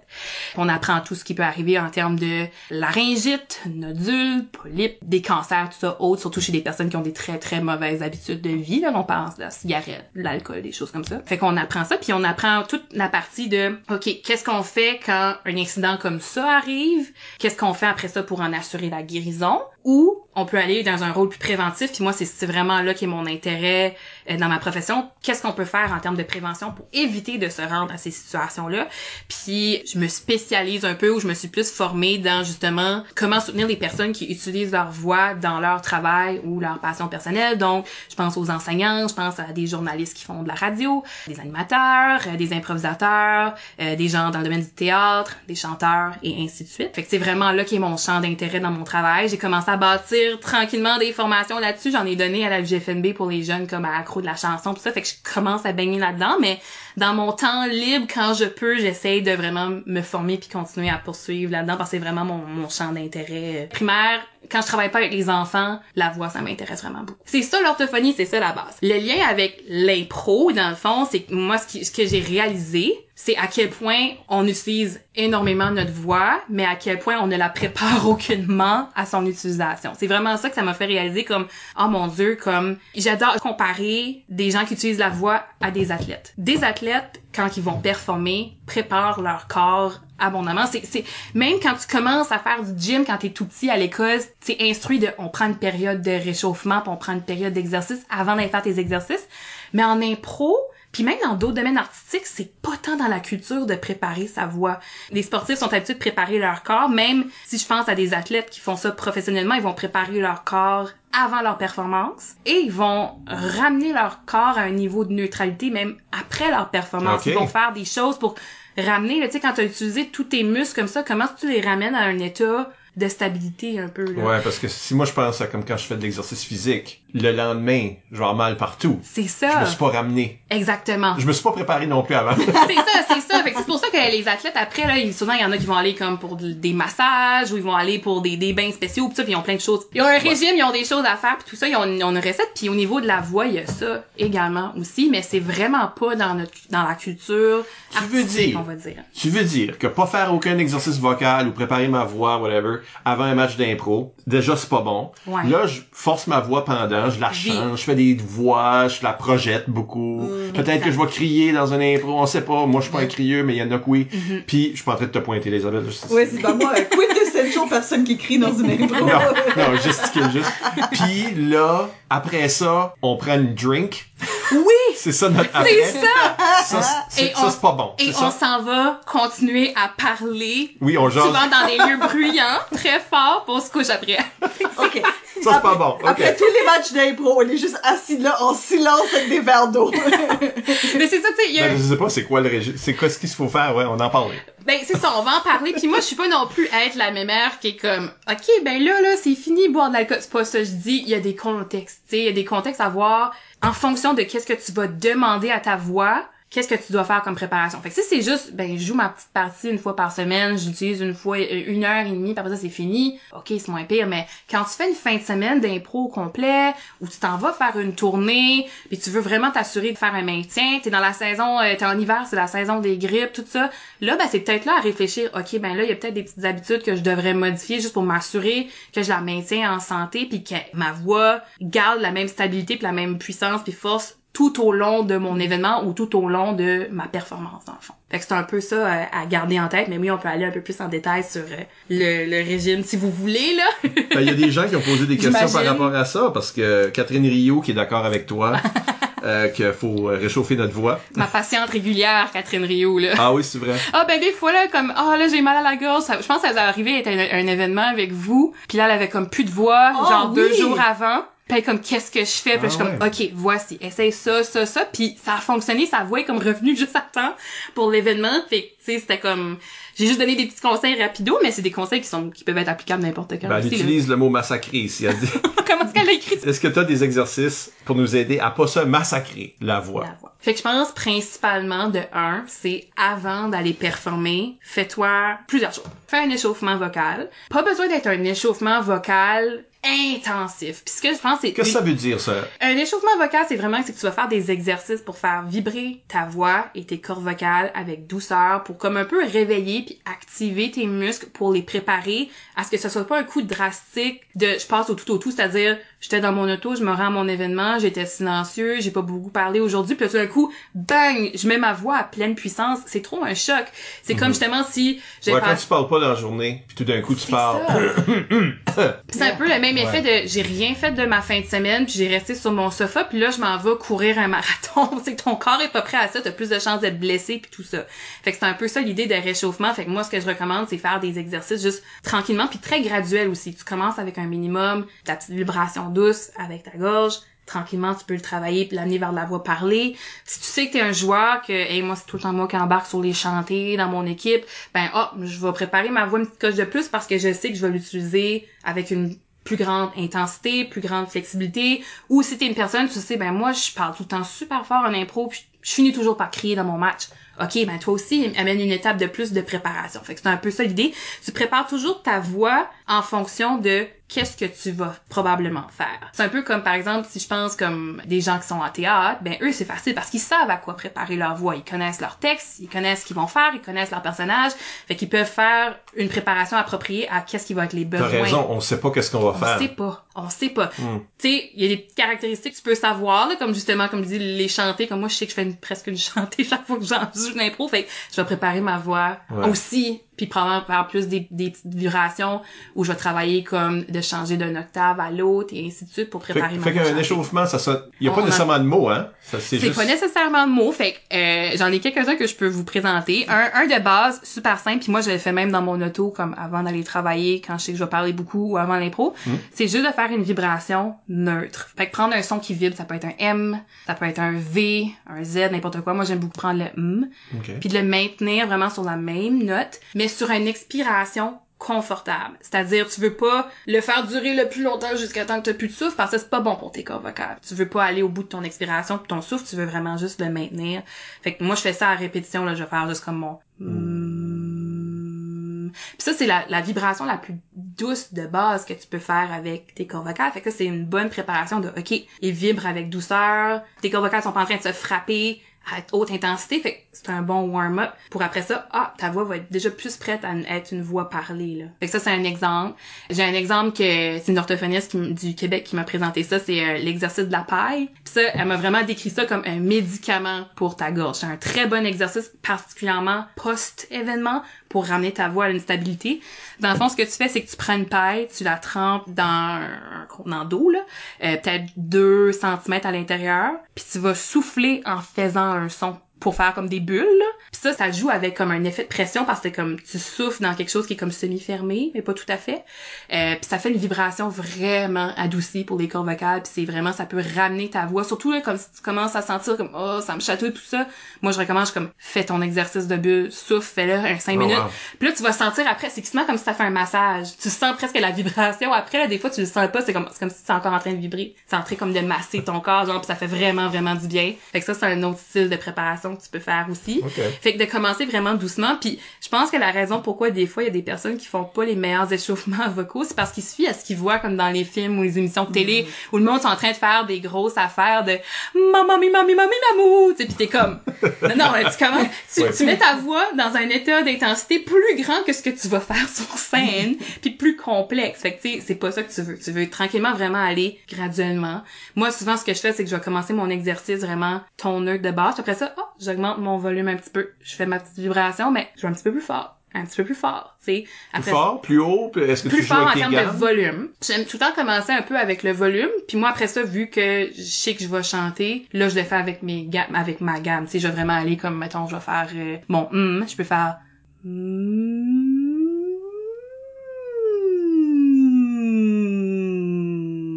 Puis je descends jusqu'à temps, je sais pas si ça a bien sonné, là. Oui.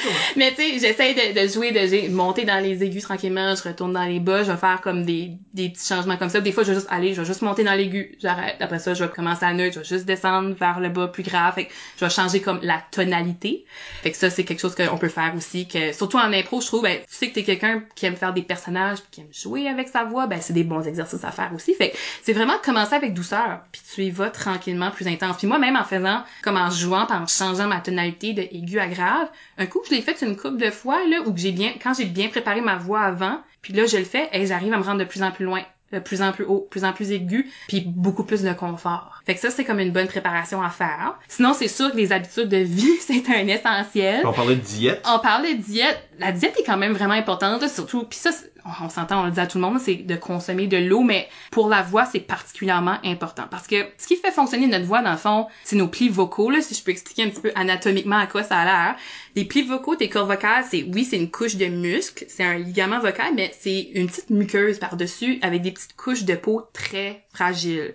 Moi là, quand j'imagine des cordes vocales, j'imagine ça comme des petites tranches de bacon. Tu sais, sont pas, c'est, sont solides, mais pas tant que ça là. Tu sais, c'est très, c'est très fragile. Fragile. Puis ce qui fait vraiment fonctionner tes cordes vocales, c'est tous les muscles qui sont attachés autour, qui vont se contracter, qui vont faire soit changer comme euh, étirer ta corde vocale quand tu veux faire un son aigu, la relâcher quand tu veux faire un son grave. Puis c'est tout ce système-là qui va faire que ça va vibrer. Mais le fait qu'il y ait une muqueuse dessus veut dire que c'est pour ça qu'il faut l'hydrater, ça? Oui, parce qu'il faut qu'il y ait une lubrification pour que ça vibre bien. Si tes cordes vocales sont trop asséchées, tu consommes pas assez d'eau ou tu consommes des éléments qui vont te déshydrater, ben là tes cordes vocales, tu sais c'est Les deux cafés à matin, là. Ouais, c'est ça là. Mais c'est c'est que ce qui arrive, c'est que tes cor- tes cordes vocales vont s'irriter bien plus rapidement. Fait que ton corps, comme comme n'importe quel athlète, un athlète doit consommer tellement de liquide pour que nos muscles fonctionnent avec de l'eau beaucoup beaucoup avec l'hydratation. Fait que pour que ça se rende puis que ça soit absorbé dans ton système vocal, faut que tu en consommes beaucoup. Fait que moi je recommande toujours d'aller même jusqu'à comme un 2 litres par jour, puis en fonction de l'exercice que tu fais, rajouter un litre. Fait que tu fais un, beaucoup d'exercices dans ton matin, ben là rajoute-toi un litre d'eau parce que t'as perdu du liquide. Ou si t'as consommé deux cafés ce matin, ben faut que tu réfléchis, ok, ben là faut que je compense, ça m'a déshydraté, fait que je vais boire plus d'eau pour compenser. Fait que tu sais c'est un peu ça l'idée, c'est pas nécessairement de faire, moi je suis pas l'orthophoniste, comme là tu bois plus de café, puis là tu bois plus d'alcool, puis c'est fini. C'est juste faut que tu réfléchis à, ok, faut que je compense pour cette perte là, ouais. cette déshydratation là. C'est un peu ça l'idée. Mais pas n'importe quelle eau. Parce que c'est ça qu'on on en Oui. parlait tantôt pendant la pause. Moi, j'utilise beaucoup ma voix, pas juste en impro. Là, on est dans un podcast. Tu sais, fait que c'est la même chose. Puis, me semble, moi puis Isabelle, on parle, ça fait comme deux jours straight parce qu'on a donné des formations hier. Tout ça pour dire, il y a des aliments, moi, les gens qui ont joué avec moi savent, je ne mange pas de produits laitiers avant une game ou avant Mhm. Oui. un podcast. Si je peux m'en empêcher, j'ai pas pu m'en empêcher aujourd'hui. non, non, mais parce que ça me rend flegmatique. Oui. Mais la même chose avec de l'eau froide. C'est ça qu'on Oui. parlait. Fait faut boire de l'eau, mais aussi, faut faire attention. C'est ça, surtout comme je dirais dans ta consommation d'eau avant ton événement, tu veux faire vraiment attention parce que si tu prends de l'eau trop froide, ben là l'effet que ça va faire dans ta gorge, c'est que ça va contracter tes muscles, ils vont être plus raides, plus tendus. Puis là quand tes muscles sont comme ça, ils ont moins de flexibilité à bien travailler, puis là dans ce cas-là, à bien faire vibrer tes cordes vocales. Puis si tu vas avec quelque chose de trop chaud, c'est pas bon non plus parce que un tu vas juste te brûler, Ben, comment chaud? Agréable, tu c'est là. sûr, c'est trop chaud. On recommande vraiment eau tiède à, c'est comme je t'ai dit tantôt, un peu warm, fait que tu sais, légèrement Plus chaud. chaud que tiède. Plus chaud que tiède, ça c'est, c'est confortable aussi, tu sais, comme, tu des gens, je sais qui vont boire là, des cafés ultra chauds puis des thés ultra chauds, c'est vraiment pas bon. C'est pas bon pour tes muqueuses, là. Euh, fait que tu veux vraiment aller plus dans, ok, quand c'est une température qui est un peu plus, justement, dans le légèrement chaud, là, c'est correct. C'est bon. Fait que c'est sûr que tout ce qui déshydrate, moi je pense à justement tout ce qui contient de la caféine. Fait que tu ça comprend les cafés, ça comprend les liqueurs brunes. Les liqueurs blanches, c'est plus du sucre, là. Ça veut pas dire que c'est meilleur, mais c'est ça reste meilleur que en, mettons si tu choisis entre ton Sprite et ta liqueur brune avant ton match, ben choisis une Sprite parce que c'est déjà moins pas de caféine là-dedans. Euh, les tout ce qui est euh, consommation de hum, boissons énergisantes, ça comprend de la caféine, fait que ça aussi ça déshydrate, euh, puis l'alcool. Puis ça c'est souvent de ce que je vois dans tellement de milieux artistiques, tu sais, c'est très dans la tradition de ben justement surtout comme en, je pense en stand-up, on va prendre une bière avant que je vais faire ma performance ou tu sais comme c'est dans la nature de juste où tu fais ton événement puis dans ce qui se passe. Ça c'est sûr ça une, peut être une bière, mettons, là, en plus c'est pétillant. Même chose avec avec les liqueurs, comme le pétillant, peux es-tu non? Pas vraiment, c'est du Ok. gaz, fait que ça a pas de, tu sais, il y a des gens que le gaz va les affecter de différentes façons. Je pense que ça va peut-être plus affecter ta digestion au niveau, mais j'ai Qui pas, est pas bon non plus qui est pas bon non match, plus là, mais j'ai pas Tu souvenir dans le que. milieu de ta réplique. c'est ça. Ça, Mais j'ai pas, j'ai pas souvenir que le, le gaz peut avoir un impact à ce niveau-là, non. Ok. Mais c'est ça, c'est vraiment de, de garder ton hydratation. Fait que tu sais, consommer des choses qui vont t'hydrater, ben ça peut être justement c'est de boire beaucoup d'eau. Moi j'aime boire du thé qui a pas de caféine dedans, fait que de la tisane. Fait que moi des fois c'est comme ah ben j'ai l'impression que je bois comme un c'est comme boire un jus mais tu bois de l'eau puis c'est plus santé. Fait que là ben ça me permet de m'hydrater aussi ou de penser à m'hydrater. La température et tout est, est Oui. typiquement plus appropriée. Exactement, fait que je vais plus avec ça puis je trimballe ma grosse bouteille d'eau euh, constamment pour me rappeler de la boire. Fait que ça, c'est des bons outils pour pas prendre des mauvais plis. Oui. Vocaux. Ah, wow. Oh, le Vous- tu peux utiliser ça dans ta pratique Merci. professionnelle. si tu Merci veux. beaucoup. Prendre des mauvais. Wow. Euh, mais qu'est-ce qu'il y a à dire avec euh, mon, mon histoire de produits laitiers? Oui. Fait que produit laitier, ce qui se passe, c'est que de ce que je vois, c'est que ça épaissit vraiment le, le- comme tes sécrétions là, fait que le mucus, ça crée du mucus comme la flegme un peu là. Puis ça c'est juste dérangeant parce que quand t'as ça, tu vas avoir le réflexe de faire pour te dégager, puis ça c'est pas bon pour t'es cordes vocales. ouais. Faut pas que tu fais ça parce que ce qui arrive c'est que tes cordes vocales se frappent très abruptement. C'est vraiment pas bon. Fait que quand ça ça arrive, bois beaucoup d'eau parce que ton eau va diluer un peu dans le Ah, fond. ok. Ça, fait que bois du Mais pas froide. mais pas trop froide parce qu'il y en a que ça crée plus de mucosité. fait que, tu sais, ça fait faire attention, là. Mais oui, les produits laitiers, Ouais. c'est ça, ça a Ben- tendance à faire ça pour beaucoup de personnes. Y a-tu d'autres aliments qui font ça? Les aliments épicés, pour certaines personnes, ça peut être... Ça euh, regarde mal, ça là. peut être Ça, c'est toute ta problématique. diète, Michel. Et, et une chose que les gens sous-estiment beaucoup, c'est n'importe quel aliment qui va te donner moindrement du reflux gastrique, c'est pas bon parce que le reflux, c'est que ça remonte, puis y en a que ça remonte vraiment dans la gorge, puis ça va complètement euh, irriter les cordes vocales. Ouais. Fait que tu sais, des personnes des fois que tous les jours ils en ont du reflux gastrique, fait que ces clients-là, moi j'en ai déjà reçu qu'on leur fait comme un protocole de OK comme mange pas avant de te coucher parce que quand t'es couché, le reflux c'est plus facile de remonter dans ta Ouais. gorge. Justement, c'est quelqu'un qui sait ben moi chaque fois je mange du fast food, j'ai du reflux, puis là tu t'en vas jouer une partie d'impro, c'est pas bon là, tu sais. Puis là des fois ton reflux, l'eau, t'as beau boire l'eau, ça peut augmenter un peu ton reflus, fait qu'il faut faire attention. Fait que des gens mettons qui ont du reflux constamment, ben aller voir un médecin, il faut travailler ça parce que là ça peut vraiment causer des problèmes puis de l'irritation plus loin à ta gorge. là. Une des choses qui est bon à propos de l'impro, puis l'eau, c'est que ta bouteille d'eau sur le banc, Oui! elle est warm. Ça, c'est vrai. À cause, à Ça, cause c'est des vrai. lumières, tout ça, comme cette eau-là, Ça ne sera n'était pas frette froid. at all at any point. Non, Elle est c'est plus ça. frette à heure. Ouais. Mais tu sais, c'est des fois, c'est juste de se rappeler comme un gènes, c'est bois pas juste sur le banc, bois avant. Oui. Ouais. Tu sais, t'as ta préparation de pour que tout soit bien hydraté puis ton système vocal soit prêt avant de performer. Fait effectivement aller dans à- entre chaque impro puis faire des pauses. OK, pause hydratation, tout le monde hydratez-vous là, tu sais juste pour se rappeler, il y a du monde qui oublie vraiment comme ils ont leur bouteille mais ils oublient là de fait que c'est comme vraiment important de maintenir ça surtout dans des tournois parce que tu performes tellement, tu donnes ta voix tellement. Une autre chose qui est importante, c'est les pauses vocales. Puis là, par pause vocale, il y a beaucoup de mythes de personnes qui font comme, ben moi, j'ai pas parlé une journée tant avant mon événement pour reposer ma voix. Puis je suis comme, non, c'est pas bon parce que tu fais un peu le même effet de, j'ai resté sur mon sofa toute la journée puis là, je m'en vais courir mon marathon. C'est pas bon. Mais des pauses vocales, c'est quand même bon dans le sens de, tu sais, prendre des petites pauses vocales fréquentes. Fait qu'on va dire que t'es dans un tournoi, ok, t'as joué ta partie d'impro, t'as fait ton petit débriefing de ton équipe, ok, va-t'en peut-être pas parler pour une dizaine de minutes, 15 minutes, peut-être même 20 minutes. Prends ça, relax, juste parle pas. Laisse ton système se reposer, revenir à sa stabilité. Quand tu vois tes muscles, ça, eu le temps de se détendre un peu, là, recommence à parler tranquillement. Puis dans des tournois, ben, veux pas, c'est des jeunes, on... Moi, j'étais jeune, puis je l'ai fait, et des fois, tu rencontres quelqu'un, puis tu te mets à crier, puis tu jokes, puis tu Ah, utilises ouais. ta voix aussi. Crie dans le corridor, puis on a du fun, puis on rit, mais ça, c'est toutes des choses qui sont... Ben, c'est une bonne raison d'encourager le monde de retourner dans la salle puis regarder le match d'après Oui. parce que pendant que tu regardes, C'est ça, tu... T'as une bonne excuse de pas parler. C'est ça, crypté puis tu sais Ouais. applaudis, tu sais applaudis au lieu de comme crier dans la salle. Puis pour vrai, non mais c'est c'est fou mais on voit ça a déjà arrivé de voir des jeunes qui jouent au hockey avec des problèmes vocaux parce qu'ils sont tout le temps ils crient après les autres joueurs puis c'est c'est justement ils pré- tu sais ils vont préparer leur voix pour ça. Fait ils vont crier très abruptement puis il y en a qui ont des cordes vocales plus fragiles puis là oh mon dieu ils ont développé des problèmes. Fait que là faut travailler avec eux de OK qu'est-ce que tu peux faire au lieu de crier? Ben fais un geste à ton coéquipier Mm. tape ton bâton. Tu sais il faut trouver comme des comportements de remplacement pour éviter qu'ils surutilisent leur cordes vocales. Fait que ouais fait que des gens qui crient très abruptement ça a vraiment un gros impact plus que d'autres là. Ben justement, peut-être qu'on peut comme transitionner vers... Il y a des choses qu'on peut faire pendant un match pour protéger nos voix. Ouais, faire sûr qu'on oui qu'on va pas trop loin. Parce qu'on a justement une question de, Ah. Catherine Rio qui demande par rapport à projeter, mais je suis sûre que c'est pas la seule affaire qu'on fait Ben, je pense un qu'il y a, match. c'est intéressant de parler de Oui. projeter parce qu'on parle beaucoup de projeter, Mhm. puis on dit à beaucoup de jeunes ou à joueurs moins d'expérience de parler plus fort, Mhm. puis parler plus fort des fois, ils crient. ils crient oui C'est pas Non. Puis moi, je- quand ce que j'étais jeune, je pense que j'étais quand même à l'université dans l'histoire, puis qu'il y a du monde d'art dramatique qui est dans mon équipe, Mhm. Robert Gauvin, etc.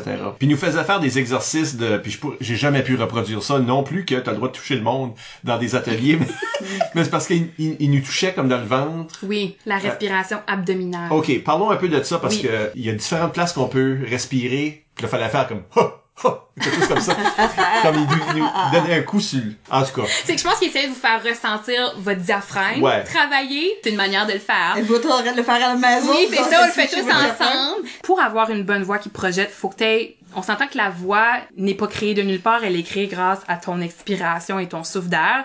Ton air, c'est comme le gaz que tu mets dans ton auto, ton moteur fonctionnera pas si t'as pas de gaz. Fait que pour avoir un bon soutien vocal, c'est recommandé de faire de la respiration, justement, abdominale, qu'on appelle, fait que vraiment faire travailler le diaphragme, parce que tu peux faire de la respiration, moi j'aime appeler ça comme la respiration comme claviculaire ou de poitrine, ça se fait, mais ton poumon a beaucoup plus d'espace dans le En bas. Et ton diaphragme, son travail, lui, c'est comme qu'il il va tirer sur tes poumons, comme pour les étirer comme des ballons, pour qu'il y ait encore plus de place. Ok. Tu vas vraiment être capable d'avoir un meilleur souffle vocal en faisant travailler ton diaphragme, en le faisant étirer. Puis vraiment, ce que tu devrais ressentir, c'est que ton ventre gonfle comme un ballon, donc par l'avant. Puis même tes côtes, tu devrais les sentir prendre un peu plus d'expansion sur les côtés. Même des gens qui vont le sentir en arrière de leur corps. Tu devrais sentir que tout est en train de s'étirer dans le bas. Oui, tu peux respirer avec ta poitrine, mais ce qui arrive, c'est que tu vas avoir un moins grand souffle parce que tu as moins d'espace pour conserver ton air.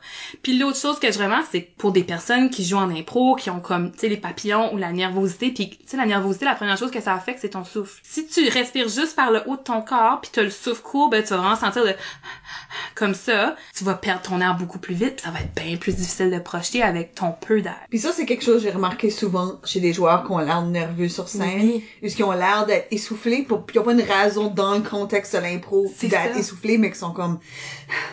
Si on, euh, si on fait ce set là, on, comme ils ont l'air de comme respirer beaucoup, ça. beaucoup trop, puis c'est ça, fait que c'est ça que c'est. C'est un réflexe, puis tu vas vraiment voir là, les épaules montent puis descendent, la clavicule qui travaille. C'est comme si l'air est tout pogné en haut.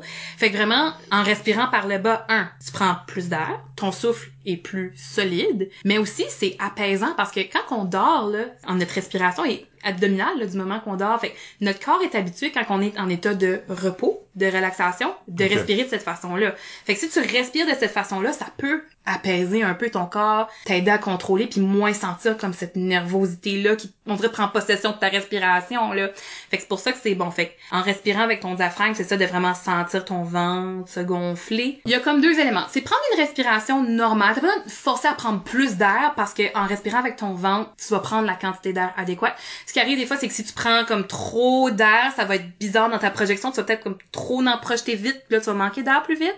Fait que respire normalement, mais avec ton ventre, puis vraiment c'est quelque chose qui se pratique. Des fois, je pense que les gens ont tendance à, ok, je vais l'essayer en impro, mais peut-être trop rapide d'essayer en impro. Comme moi, ce que je, je, je travaille ça beaucoup avec des jeunes qui ont euh, du bégaiement de respirer parce qu'avoir un meilleur contrôle respiration parole ça aide avec ta fluidité puis ce que je vais leur dire c'est commence à le travailler couché dans ton lit, ton corps est habitué de le faire coucher. Mets-toi un livre sur ton ventre puis regarde-le monter. Si ton livre monte comme il faut, ça veut dire que tu fais bien ta respiration abdominale. OK. Après ça, je leur dis, fais-le assis, fais-le debout, fais-le en marchant, fais-le en parlant. Le niveau de difficulté est plus grand quand tu le fais en parlant. À force de le faire, ça finit par fonctionner puis tu, finis par l'avoir. Mais je pense que c'est bon de le faire en petites étapes pour juste habituer ton corps à le faire parce que oui, il y a des jeunes des fois qui le font puis ils commencent en parlant puis là, ils sont comme il y en a qui viennent même étourdis là, ils sont comme wow parce qu'ils sont pas habitués de respirer comme ça. Fait que ça prend une certaine pratique. Mais comment est-ce que ça, ça fait ta voix projetée plus loin? Comment ta voix est plus forte à cause de ça? Parce que tu vas avoir une bonne quantité de souffle. Parce que la, fond, la manière que ça fonctionne pour faire vibrer tes cordes vocales, c'est que ton souffle monte juste en dessous de tes cordes vocales. Puis la pression d'air va faire que tes cordes vocales vont se vibrer, puis se fermer, puis s'ouvrir. Fait qu'avec une bonne quantité de souffle, ça amène la bonne pression qui va amener ta voix à vraiment bien se créer, puis à être forte puis avoir une bonne puissance parce que pour parler plus fort, tu vas avoir besoin d'un peu plus de souffle pour une plus grande pression pour que tes cordes vocales vibrent un peu plus fort. Fait que Ok. c'est un peu ça l'idée. Puis l'autre item que je pense qui est important aussi, c'est ta bouche, ta gorge, ton nez dans l'ensemble, c'est une caisse de résonance. Fait que c'est comment tu modules cette caisse de résonance-là pour supporter, maintenant t'as ton air, t'as ta voix, ok, c'est beau, mais pour que ça sort avec clarté, puis justement pour pas avoir le phénomène de je vais crier, tu sais, que juste que ça sort adéquatement. Puis moi, j'aime beaucoup imaginer comme, imagine comme si ta bouche, c'est un mégaphone. Le bout, d'ouvrir grand la bouche, de peut-être un petit peu surarticuler tes sons, ça va faire qu'ils vont être beaucoup plus clairs pour la personne qui est au fond de la salle. Parce que tu crées l'effet d'un mégaphone, c'est-à-dire que c'est comme, j'essaie de, de l'expliquer. Ouais, audio. C'est audio, c'est pas ça. évident, mais tu veux, tu veux que ta grande ouverture à la fin, c'est un peu comme une, une caisse de son. Tu sais, ta petite caisse de son va pas avoir autant de force que ta grosse caisse de, de son qui a de la Ouais. place, qui a du volume, tu sais. Fait que d'aller puis d'ouvrir grand la bouche, travailler même, j'avais une spécialiste m'avait dit, tu sais, monter même la langue, comme le dos de ta langue en hauteur vers ton palais. Les chanteurs d'opéra, ils font ça, là, quand tu les vois chanter puis ils ouvrent grand la bouche, tu vas voir la langue monter parce que ça rajoute de la résonance. Ça ajoute de l'espace. Tu sais, Ok. tu veux avoir le plus d'espace possible. Fait que, tu sais, bien ouvrir la bouche, un peu exagérer un peu tes sons, un peu plus de pression dans tes sons. Puis là, ça peut amener ta voix à être plus Il y a comme un projetée. cercle vicieux hein, dans la présence sur scène parce que si t'es euh, pas confortable, Mhm. si t'es gêné, puis euh, tu fais plein de choses qui t'empêchent de projeter. Parce que je pense que tu Oui. respires plus légèrement, t'as la tête plus baissée. Ta petite bouche, tu sais, qui s'ouvre moins parce que tu, Tu- parais c'est ça, tu finis par marmonner. Ouais. Puis à cause que ta tête est baissée, ta gorge est pas ouverte de la même façon ça. que si tu levais le menton. Oui. C'est tout des comportements, tu sais là. Tu, tu te Exactement. replies sur toi-même, t'es en train de tout Tu fermer. crées les, les circonstances idéales pour pas être entendu. Puis en étant Oui. stressé puis nerveux, tes muscles se contractent. Fait qu'ils ont aussi moins de flexibilité à faire une belle vibration parce que tes muscles sont tout pognés, sont tout raides. Mm. Puis pour avoir une belle vibration, pour que tous tes muscles travaillent pour étirer tes cordes vocales de la bonne façon puis qu'il y ait une bonne vibration, c'est plus difficile. Fait que tu sais, il y a tous ces éléments-là qui vont comme jouer sur ton corps. Fait que si tu comme, focuses sur ta respiration abdominale, tu vas t'apaiser, te relaxer un peu, de vraiment relaxer tes muscles, avoir la sensation de OK, comme j'ai Mhm. les épaules basses, je sens pas de tension puis de serrement dans ma gorge, tu sais, que je suis d'accord qu'en impro, travailler ta voix oui, puis travailler un peu ton corps aussi parce que tes exercices d'échauffement de ton corps vont te mettre aussi plus flexible puis plus à l'aise et plus détendu dans ton corps. Fait que je pense qu'une combinaison des deux, ça aussi ça va aider ta voix. Tout ce qui est émotionnel affecte ta voix beaucoup là, tout ce qui est psychologique, c'est justement des gens qui sont anxieux, qui sont stressés, tout ça, ça affecte ta voix directement aussi parce que ça affecte ta composante anatomique de tes muscles, la flexibilité. C'est sûr tout quand on va jouer de l'impro, des fois on Ah, est ben nerveux, oui, des ben fois on est je stressé. suis encore. Mais aussi, des fois, on joue des scènes qui nous demandent des émotions. Oui. Y a-tu des bonnes façons de finir, comme disons que t'es dans une dramatique, t'es super triste, puis c'était comme, tu sais là, ça t'a Ben, demandé... dramatique, dramatique c'est le killer. Oui. Parce que le monde parle tout le temps plus bas dans ce temps-là. Oui. Parce qu'ils pensent que c'est ça le ton, puis ils veulent être plus véritable, mais tu sais, Mais aussi, ils sont en train d'évoquer une émotion qui eux-mêmes, ou eux-mêmes peut affecter leur voix. Y a-tu une façon de débarquer de ces impros-là? Moi, je pense que c'est un coup que tu retournes sur ton, ton banc, refocus comme sur ta respiration, puis de te ramener un petit peu à ton œil. Si t'as comme ta pause entre périodes, puis refais même des exercices juste pour ré- réanimer ta voix puis la réveiller. Ben oui, c'est comme de se refocuser de, OK, comme le moment est passé, puis je me remets un peu dans le jeu. Fait que t'as un aspect mental aussi dans, dans cette euh, situation-là, j'imagine. Ben oui, de juste ramener ta, ta gorge à, OK, comme on reprend un volume normal. Là. Fait que je dirais c'est un peu ça. C'est de sortir du moment, mais moi, je dis, moi, focuser sur la respiration, souvent, c'est un, c'est un moyen quand même vraiment efficace parce que t'enlèves tes pensées de qu'est-ce qui était comme triste ou de l'émotion que t'as vécue, puis là, tu la ramènes sur quelque chose que tu peux comme contrôler. Dirais-tu que ce serait la même chose si jamais tu sortirais d'une impro, est-ce que t'as chanté, ou que t'as, il a fallu Ah oui. cries, ou quelque Je chose? rembarque, moi, je vais prendre une pause après un impro chanté. J'ai besoin comme mon petit break de voix parce que oui, ça demande quand même beaucoup. Puis je retourne sur le banc, puis vous allez me voir boire de l'eau. Je vais boire beaucoup, beaucoup d'eau après aussi, juste pour ramener parce que oui, ça a demandé un peu plus, là. faut, que oui. faut commencer à prendre ces habitudes-là. Là. Oui. Tout le monde. Je, je- Moi, ça me stresse parce que je suis tout le temps comme, oh non, qu'est-ce qui arrive si là j'ai besoin dans la salle de bain? C'est comme un autre level de stress que j'ajoute à ma vie. Fait que, tu sais, moi, je me dis, OK, au pire, tu sais, dans le début de ta journée, consomme plus ton eau là. Fait que là, tu vas, tu sais, tu n'auras eu, mais au moins dans ton corps, t'auras eu, l'hydratation tes tissus nécessaire. sont Tes tissus hydratés. seront hydratés, tes muqueuses seront hydratées. Fait que, euh, oui.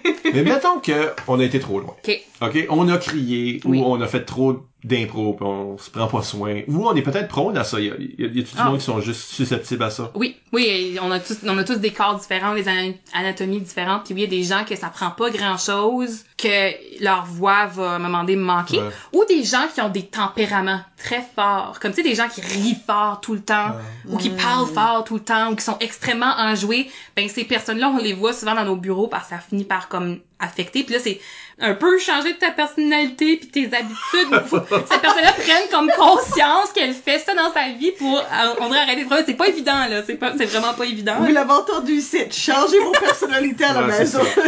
ben non, mais une personnalité c'est les pires. là. Oui, on, on est comme ça, tu sais, on, parle fort, on s'exprime fort, on prend de la place. Fait que oui. On rit, ouais, on a vu. Je Oui. moi, moi, ma, ma sœur, euh, elle avait des extinctions de voix constamment, Mm, tu sais. mm. Puis elle était arbitre d'impro, fait que ça a sûrement affecté. Peut-être des spectacles, je sais pas. Mais tu sais, on a vu des joueurs perdre leur voix Ah oui. pendant un tournoi. Il y a un zèbre d'or que Élise Amel qui va poser la prochaine question.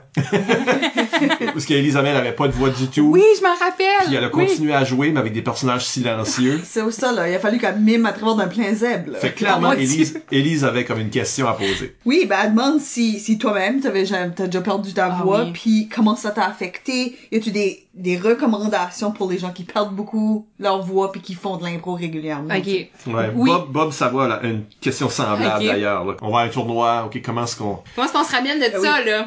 Comment est-ce qu'on est fonctionnel après, là? C'est ça, là. Il veut exister dans sa vie par la suite, là. Mais oui, ça m'a déjà arrivé. Honnêtement, au secondaire, chaque fois que je revenais d'un tournoi, je perdais la voix, puis par la suite, je tombais malade. Comme c'est tout le temps Ah. ça. C'était tout le temps, fait que oui, je l'ai vécu euh, amplement, je le vis encore des fois même, comme tu mettons, une semaine où j'ai beaucoup travaillé, comme, travailler avec des jeunes enfants, puis là, faut que tu sois plus enjoué, puis je parle plus fort, puis là, j'arrive à la maison, je suis comme, oh mon dieu. Fait qu'à ce moment-là, c'est un peu de prendre tes les recommandations dont on a discuté, mais de les appliquer à puissance 2. Fait que, prends ton repos vocal quand t'arrives chez vous. Dis-toi, OK, comme, parle pas au téléphone ou parle pas sur Zoom. Prends une vraie pause de relaxation. Évite de parler pour un, un bout de temps. Tu sais, là, à ces moments-là, quand, quand il y a vraiment une, un- que c'est vraiment affecté puis tu le sens, là, je dirais, va plus à peut-être comme à une heure, deux heures de pause, tu sais. Prends vraiment des bons, des bonnes pauses vocales. Et réhydrate-toi encore plus. Là, je parle de comme tu bois constamment, constamment ton eau. Euh, ce que j'avais recommandé à Catherine quand elle a eu comme sa, son simili-extinction de voix, euh, c'est une technique pour hydrater tes cordes vocales encore plus rapidement. C'est vraiment de respirer de la vapeur d'eau. Parce que là, ce qui arrive, c'est que... Elle les- m'avait dit ça, puis je l'ai, je l'ai fait moi aussi, là, après ça. Ouais. Pour des choses, ouais. parce que les gouttelettes se rendent directement sur tes muqueuses au lieu que ton corps ait besoin d'absorber l'eau comme par les tissus parce que ça se rend directement dans ta gorge. Oh.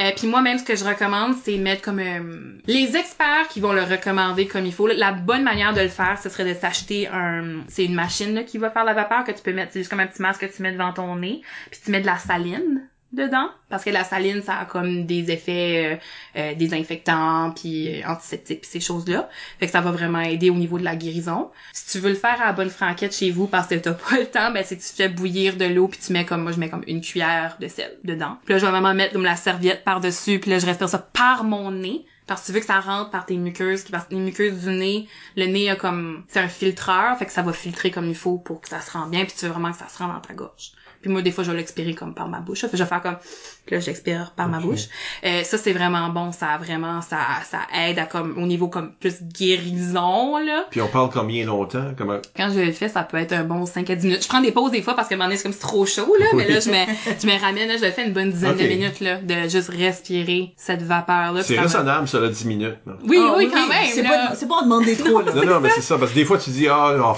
je sais pas tout faire ça, mais comme, tous les exercices semblaient être 5-10 minutes. Oui, pas- oui, non, c'est pas des affaires. Moi, je recommande pas des affaires extravagantes parce qu'après ça, le monde va pas les mettre dans leur routine. Ça sert à rien. Non, c'est pas Euh, réaliste. non, exactement.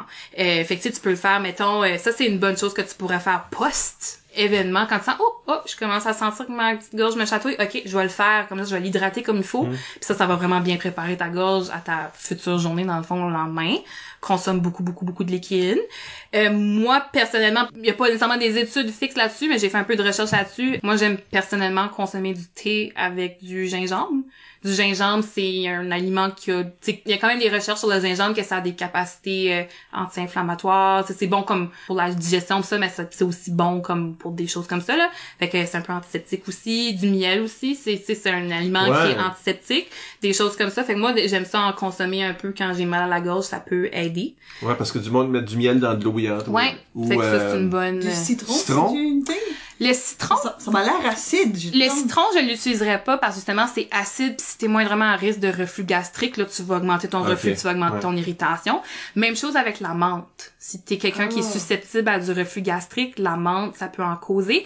Puis ce que j'aime moins avec des produits de menthe, c'est que sur le coup, ça fait vraiment du bien. Puis là, les gens, ils ont comme pas conscience, puis là, ils vont reparler fort ou ils vont comme... C'est comme, oui, ça va faire du bien sur le coup, mais là, tu vas peut-être être moins attentif à protéger ta voix. Puis c'est comme, ah, ben, tout est beau, je vais juste reparler, puis c'est correct. Mais là, t'es en train de encore plus mettre de douleur puis de problèmes sur ta gorge au lieu d'être conscient de, OK, ça me fait mal, je devrais peut-être la reposer, je devrais peut-être, tu sais, parler un peu moins fort.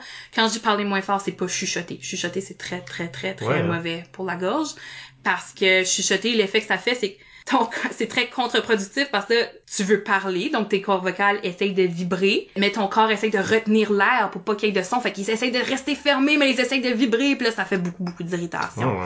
J'ai même pas, j'ai jamais vraiment même pensé à ça. Ouais. Fait que t'es Oh mieux de God. parler. Oui. Mais ça, moi, j'ai déjà entendu ça, Ouais. que chuchoter, c'était... C'est très mauvais. Même chose que le dérumage, de faire Ouais. Ça, c'est un mythe. Tu vois, dans n'importe quelle série ou film, tu vois un personnage qui commence à parler, il va faire au micro, puis je suis comme, c'est la pire chose que tu peux faire. tu, tu, sens que t'as quelque chose de coincé dans ta gorge, hydrate-toi. Hydratation, c'est comme la solution numéro un à, à tout, là, dans cette situation-là, là. Mais ouais, fais de l'hydratation à la place, tu sais. Parce que moi, j'ai déjà vu ça comme dans des tournois d'impro. Les jeunes sont là dans le main, puis je vais protéger ma voix, je vais Ouais, pas utiliser, fais, c'est pire. C'est mieux de parler à un volume plus doux. Tu utilise moins de puissance, adoucis tes sons. Ça, c'est déjà mieux que de chuchoter. Mais c'est intéressant, là, parce que là, on est en train de tomber, quand on parle de chuchoter, c'est un effet que tu pourrais faire sur scène. Oui, Ça. Puis, des effets qu'on peut faire sur scène avec notre voix. il y en a beaucoup, plus qu'on pense. Il y en a plus qu'on pense? Il y en a beaucoup plus qu'on pense. J'ai fait une formation qui s'appelle le Estel Voice Training. C'est une formation qui est beaucoup donnée à des chanteurs, mais j'étais vraiment intriguée. Aussi pour la voix parlée. C'est vraiment, une, une- dans le fond, c'est toutes les techniques que tu peux faire au niveau de ta musculature pour modifier ta voix puis faire des effets avec ta voix. C'est vraiment intéressant. Mais je pense qu'on a beaucoup de tendance quand on utilise notre... Un, je trouve la voix, je sais pas pour vous, je sais pas si vous êtes d'accord avec moi, mais je trouve que la voix est un peu sous-utilisée quand ça vient à faire des personnages. Dans le sens qu'on utilise beaucoup plus le physique puis l'expression faciale. Des fois, on va monter, on va mettre notre voix plus aiguë ou plus grave, mais ça s'arrête là. Je sais pas, êtes-vous d'accord? Moi, c'est une impression que... J'ai juste deux personnages. voix grave, puis voix aiguë. Fait que Non, c'est ça, sur- surtout, oui. tu sais, pas tout le monde qui peut faire des accents. Ouais. C'est pas toujours approprié de faire des accents, dépendant. Exact. Changer notre voix. Des fois, je trouve une nouvelle voix, Hmm. mais là, je l'ai oublié, là. Comme, tu sais, je, je la mets pas en pratique. C'est ça, C'est ça. ça. Fait que là, je sais plus comment j'ai fait ça. Fait que déjà, c'est comme quelque chose que je pourrais pratiquer à la maison. Oui. Puis, mais là, faut tes catalogues, là. Faut que tu Oui, saches c'est que- ça, faut que comment tu- j'ai fait ça? Comment est-ce que je peux après ça le faire? Fait que moi, j'aime beaucoup, quand j'essaie de pratiquer des effets de voix, je le fais beaucoup en chantant dans mon auto, en essayant de matcher la voix de la personne qui chante, puis essayer de comprendre puis analyser qu'est-ce qu'elle est en train de faire. Ok. Fait que, mettons, je sais pas, là, je vais dire... Ouais, toi, t'as le vocabulaire pour déchiffrer Oui, ça aussi, là. mais tu sais, j'essaie d'écouter puis j'essaie d'imiter comme ça. On va dire, je sais pas, là, j'entends une vieille chanson de Britney Spears, elle avait sa petite voix, ben Ah. j'essaie de voir qu'est-ce qu'elle est en train de faire. Ben ok, c'est un peu nasal, fait que je rajoute un peu plus de souffle qui sort par mon nez. C'est une petite voix, mais elle est pas nécessairement aiguë, des fois, elle est un peu grave, mais c'est beaucoup comme... une Ça, c'est avant qu'elle fait du vocal fry, oui, oui, c'est ça? C'est ça, oui. Fait Fait que- que tu sais, c'est une petite... une- Ça, c'est quelqu'un qui a changé sa voix beaucoup. Oui, Comme, comme Mais elle a fait du dommage à sa voix. Oui. exactement. Parce qu'elle a forcé sa voix trop en permanence dans un registre qui était pas Qui était pas le sien.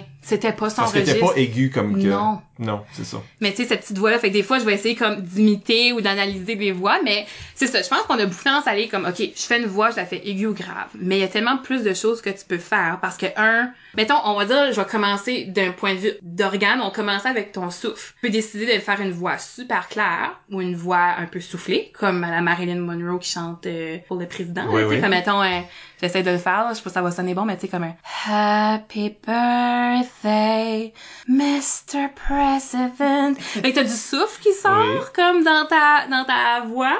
Ou tu peux avoir ta voix très claire, puis je préfère la même chose, puis ça sonnerait comme Happy birthday, Mr. President. Ou c'est clair, puis y a pas de souffle. Fait que tu peux jouer avec comme ton souffle, ou justement tu préfères un personnage qui est tout le temps essoufflé, tu sais, ou qu'il y a tout le temps trop d'air qui sort, on dirait quand il parle. Ça peut, tu peux faire comme un effet avec ça.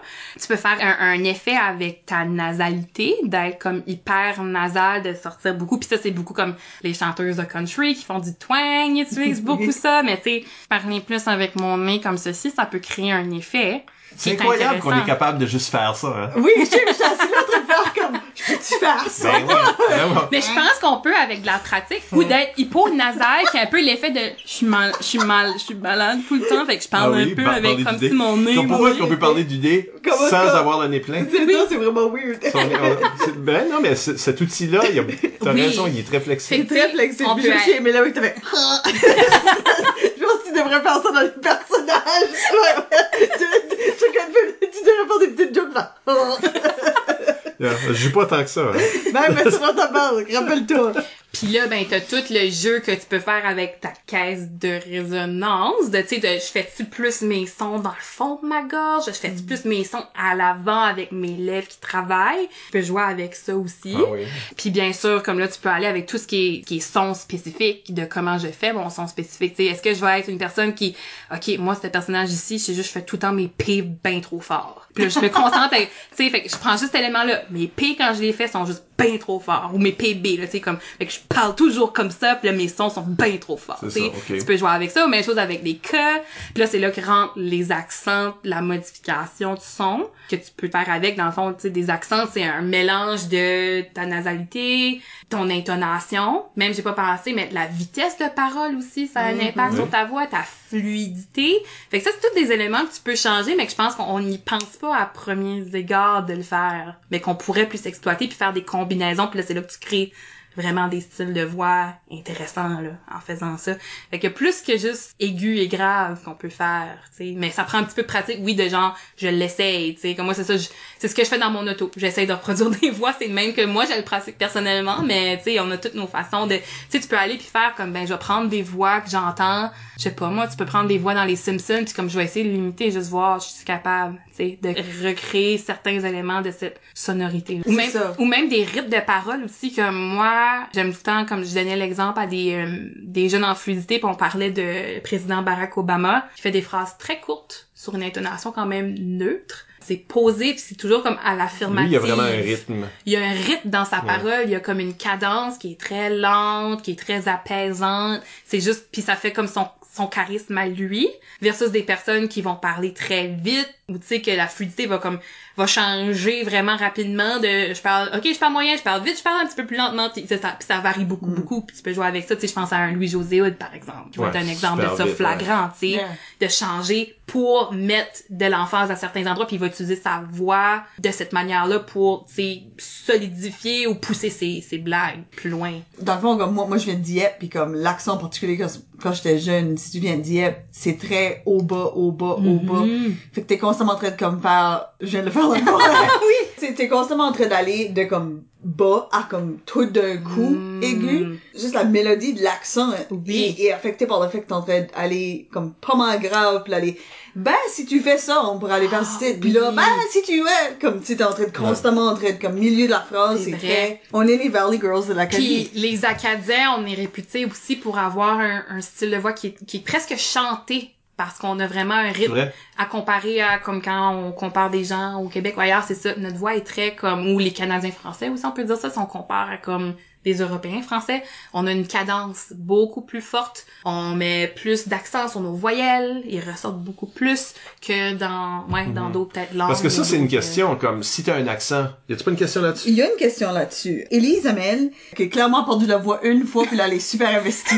Merci Élise, toutes tes bonnes questions, mon doux. Va demander comme qu'est-ce qu'on pense des accents? Ok. C'est comme y a-tu des conseils pour des gens qui ont un, accent régional très prononcé? Hmm. Y a-tu des avantages, des désavantages? D'avoir ces accents-là? Parce que je sais que comme il y a des cours où ils essaient de te casser de ton accent, mais oui, il y a l'accent, mais il y a changer la voix à cause de l'accent. Moi, j'ai toujours trouvé que les hommes au sud-est, c'est sûr que c'est pas tout le monde, mais ils ont plus une ce que j'appelle une voix de canard. On dirait que c'est plus une voix nasale, donc plus aiguë. C'est comme aigu et nasal. Ils ont une voix qui est comme qui est plus portée, euh, il y a une vibration qui est plus portée dans le nez, l'avant de la Ouais, bouche, j'ai puis- l'impression. mais je trouve je vois ça beaucoup dans ton père Isabelle là, comme cette Ah ouais. Les gens du sud-est semblent avoir plus ça. Puis les femmes ont tendance à parler plus grave.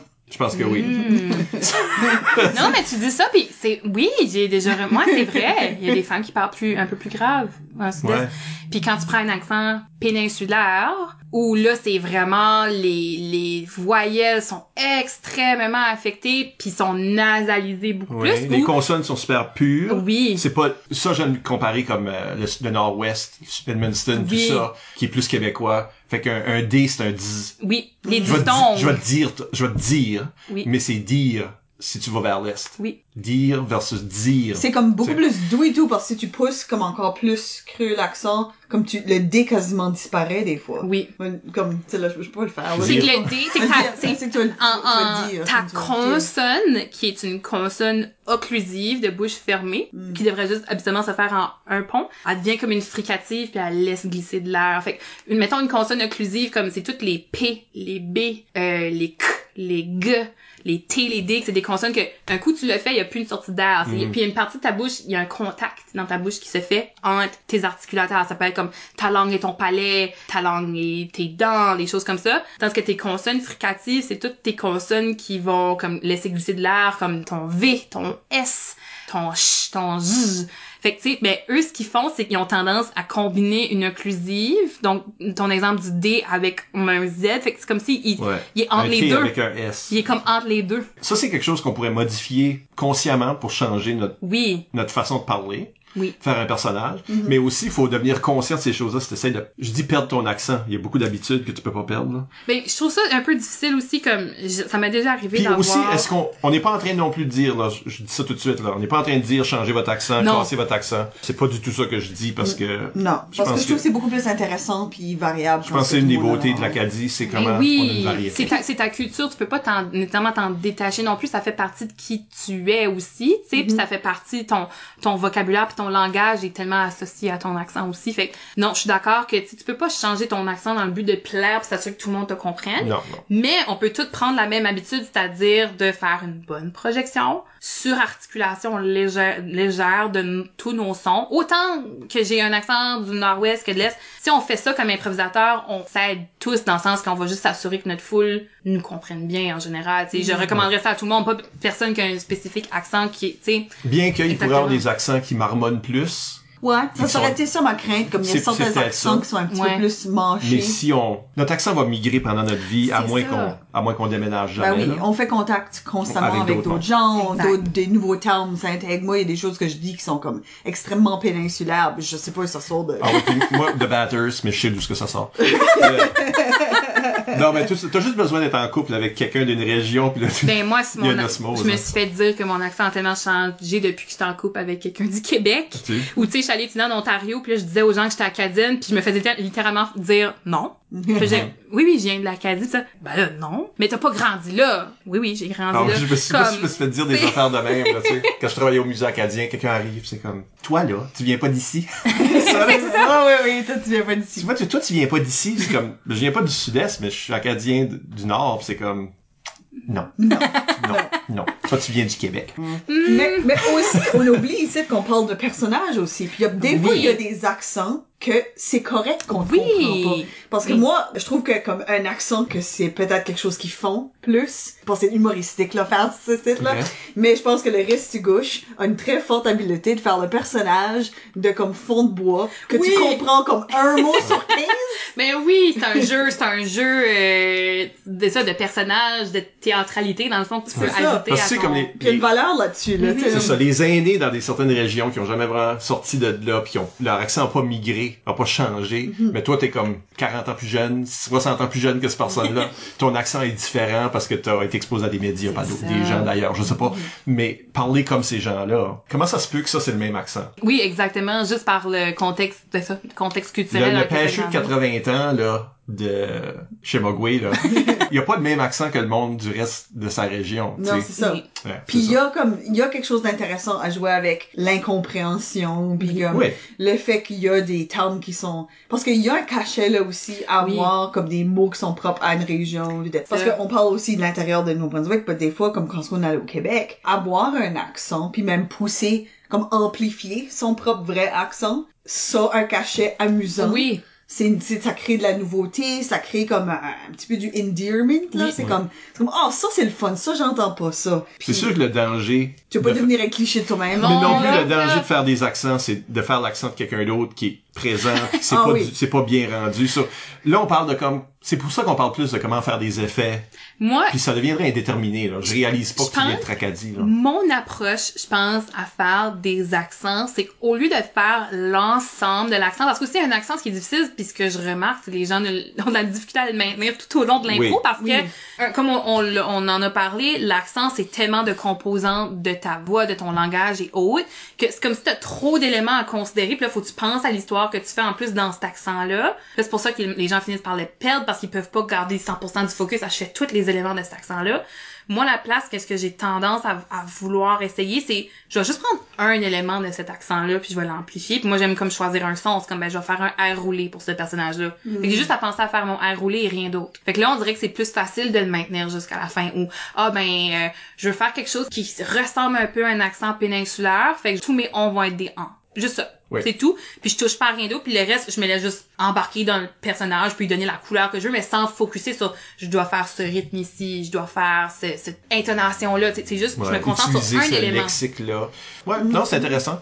Évidemment, on parle beaucoup de faire ça au préalable, trouver toutes ces choses-là. Oui. Mais là, une fois que t'es dans une game, c'est il y, a il y a une décision, il y a un Oui. choix à être pris. Mais y a-t-il une décision à être prise? Parce que Mathieu Chalifou demande en quoi est-ce que la voix informe le corporel ou bien est-ce que vice versa. Puis moi, j'ai beaucoup une approche d'amorce quand je commence une improvisation, d'essayer de commencer dans une position, dans une Ouais. j'ai souvent dit à du monde, puis de dire que je fais ça chaque fois serait faux. Mais comment est-ce que tu trouves le personnage sans que personne t'a rien dit?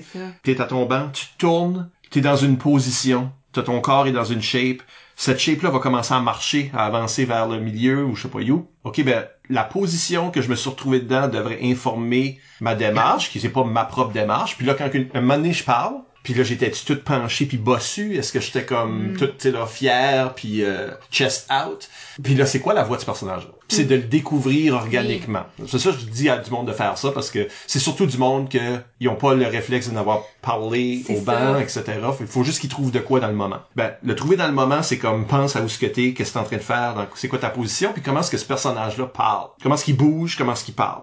Fait je dis ça au monde. Là, ben c'est ça. Est-ce que justement notre posture Je pense a, que oui. a une incidence? Je pense que oui, puis je pense que ça dépend de quel type de joueur que tu es, parce que un joueur plus physique, cette approche-là, je pense, va bien fonctionner pour cette personne-là. Puis moi, tu vois, je suis plus verbomoteur, fait que moi, commencer avec la voix, puis de faire comme, ok, on va dire, comme tu vois, c'est arrivé à un match d'Alio dernièrement où je sais pas, c'était un thème de genre la, la factory ou une usine ou quelque chose, puis moi puis Catherine, on s'est regardé, puis on a fait... euh, euh, les filles de Caleb, on va dans ce dans ce style-là. Tu sais, On on s'est compris tout de suite dans le type de voix que ça allait prendre pis ça. Fait que tu sais, je faisais des, des vieux airs roulés d'antan. Puis on dirait que d'avoir commencé ça, là, ça ça m'a aidé à trouver comme une posture puis un style physique qui matchait la voix. Fait que je pense que ça dépend de quel type de personne que tu es. De genre, est-ce que ton physique t'aide à avoir ton personnage ou le, le fait contraire? Qu'est-ce que le thème t'a évoqué? Puis là, ben, si je vais parler de même, ben, peut-être que je suis une vieille madame, je suis une vieille conteuse. C'est ça. ok? Fait qu'il faut que tu te bouges de cette façon-là. Fait que faut s'écouter. C'est ça. Faut juste s'écouter. Puis qu'est-ce qu'on a déjà, puis qu'est-ce que ça, ça inspire. Mais je pense que ça finit par migrer ensemble. Mm. Que tu commences par un ou l'autre, ça finit par se rejoindre automatiquement parce que tu vas pas faire comme une... en en tout cas, ça serait un peu unorthodoxe de tu te fais une posture vraiment, tu te fais une petite madame, mais elle, tu la fais genre full enfant puis sportive, mais tu fais la petite voix, tu sais. Je pense que ton corps, le, tu sais, ton, ton corps et ton cerveau finissent par le faire un Ouais. peu naturellement, je crois, là. Ouais, comme il y a des décisions qui sont des, des demi-secondes. Oui. là, que comme, Oui, t'as, t'as, t'as jumelé ces choses-là, ben t'as raison. Mais aussi, je pense que c'est intéressant de penser à ces contrastes-là. Oui. Parce que ça peut créer Ah, des Dieu, contrastes humoristiques. Ouais. Je me rappelle, j'étais dans une impro comme, euh, je sais pas, comme 15 ans passés. Puis, j'étais un personnage qui était très comme physiquement imposant. Ok, oui. mais j'avais une petite voix aiguë. Puis là, plus tard, j'étais comme un personnage beaucoup plus petit, mais avec une voix vraiment Ah. grave, qui était comme booming. Puis je pense que ça, c'est comme, quand est-ce que tu t'amuses à faire comme, ok, le réflexe, ça serait de faire ça. Est-ce que, là, une fois qu'on s'est habitué à réfléchir à ça comme ça, comment est-ce que je peux flipper ça pour faire quelque chose de différent, Oui. puis comme un contraste amusant, ou comme bouleversant, comme, tu sais, il y a tellement de comme, oh, je sais pas si j'aime ce site, comme, qu'est-ce que ce personnage ici, il me rend mal à l'aise parce qu'il y a comme une drôle de combinaison de quelque chose, oui, c'est comme a- déstabilisant parce que c'est comme atypique, là. c'est ça, Ouais. c'est ça. Puis je pense qu'il y a quelque chose d'intéressant à s'amuser. Une fois que t'as tous les morceaux, de là, comme les mix and match, Oui. là, que tu peux faire des, des différents personnages parce que des fois, c'est une bonne façon de sortir de tes béquilles de personnages. Si tu sais que tu peux faire comme une voix de, de mémire, Oui. puis tu sais que tu peux faire le physique d'une personne comme bof, ben, une bof mémire, c'est drôle. OK? C'est juste drôle.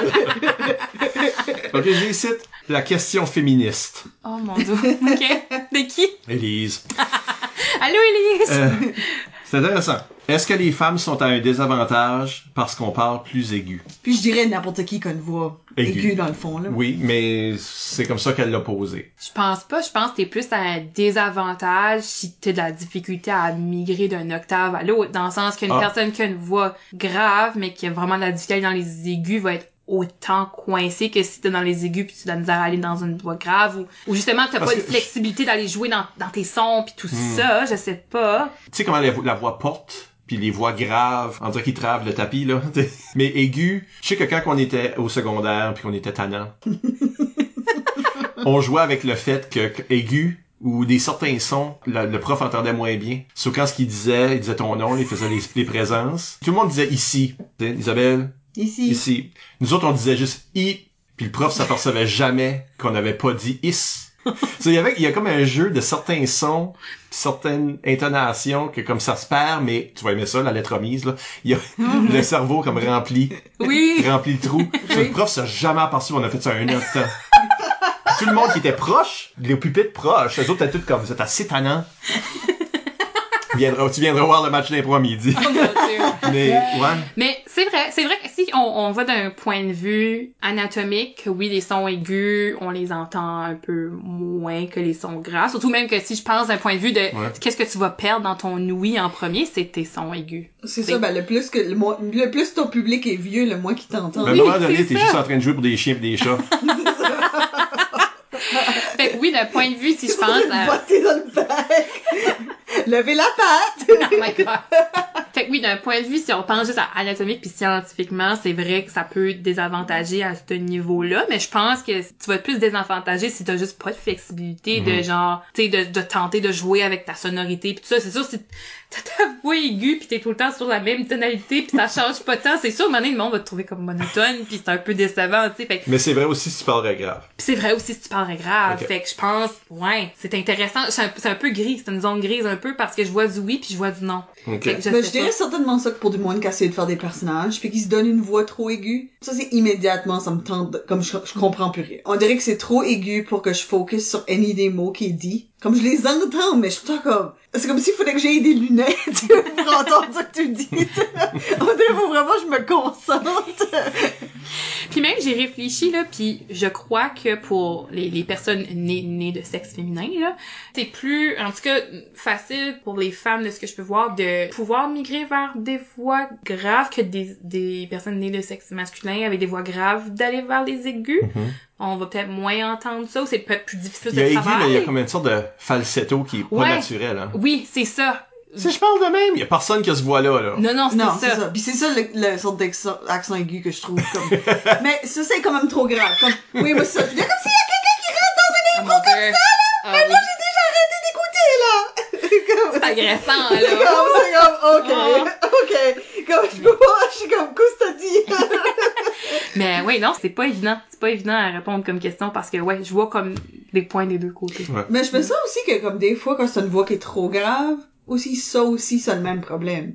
C'est ça. Que trop, que c'est trop grave pour vraiment, comme, facilement capter ça. C'est presque un infrason. C'est ça. ben, d'une façon ou d'une autre, je pense, puis c'est ça la leçon de cette section-ci de la conversation, c'est faut que tu manages ta voix, là. Oui. Il faut pas qu'elle soit monotone. Il y a tellement de choses que tu peux faire avec. Trouver un range. Ben, c'est Ou ce que t'es clair, ou ce que ça exprime de quoi, ou ce que tu peux jouer avec les personnages que tu peux jouer? Puis en faisant des exercices, ça va te permettre d'étendre puis d'étirer Ah. ton range de manière sécuritaire dans le sens de tu t'en vas pas essayer de faire une impro avec beaucoup d'intonation puis de force puis de puissance dans un registre qui n'est pas le tien que là tu peux t'as des risques d'abîmer plus ta voix que versus tu le fais tranquillement à travers des exercices puis ok tu montes tranquillement on va dire vers les aigus on va dire ben, tu montes tranquillement vers l'aigu quand ça devient confortable ben là t'es en train de le faire d'une manière que c'est plus sécuritaire puis t'es moins à risque de te faire des des blessures vocales ou de l'abus vocal Je pense qu'on devrait réfléchir à la voix comme qu'on réfléchit aux jeux physiques. 100%. Parce que quand on pense aux jeux physiques, on pense à comme ah oui, il y a du mime vraiment précis, puis il y a du mime qui est comme un petit peu dans le milieu, puis il y a du mime très exagéré, tu sais comme euh, Looney Tunes quasiment. Oui. Bouger ton expression faciale, il y a bouger ton corps, il y a être très comme monstre-ish ou être juste très comme dans ton personnage, Oui. puis donner comme une, une posture puis un positionnement qui représente. On pense tout à ces différents aspects-là, mais quand ça vient à ta voix, c'est comme bah c'est ta voix. C'est ça. Ça, on est limité là au lieu de voir comme ben, il y a plein de côtés à ça qu'on devrait en train de pratiquer, travailler, développer un- des outils. Puis c'est vrai que, tu sais, quand on donne des ateliers à des jeunes, il y a tout le temps un atelier sur le jeu physique, ou tu sais, de faire des chansons, puis des sans-paroles, puis ok, on utilise notre corps, puis comment qu'on place notre corps dans l'arène, puis jouer avec ça, mais je n'ai pas souvenir, Non. ou je sais pas si j'en ai déjà eu de jeux comme vocal, de jouer avec Ouais, ça. pas verbomoteur, là. Vocal. Ouais. Hmm. Il reste une question sur la feuille. Oui. Je veux pas la lire. Ben, moi, je vais la lire. Je la laisse à Isabelle parce que, what the hell?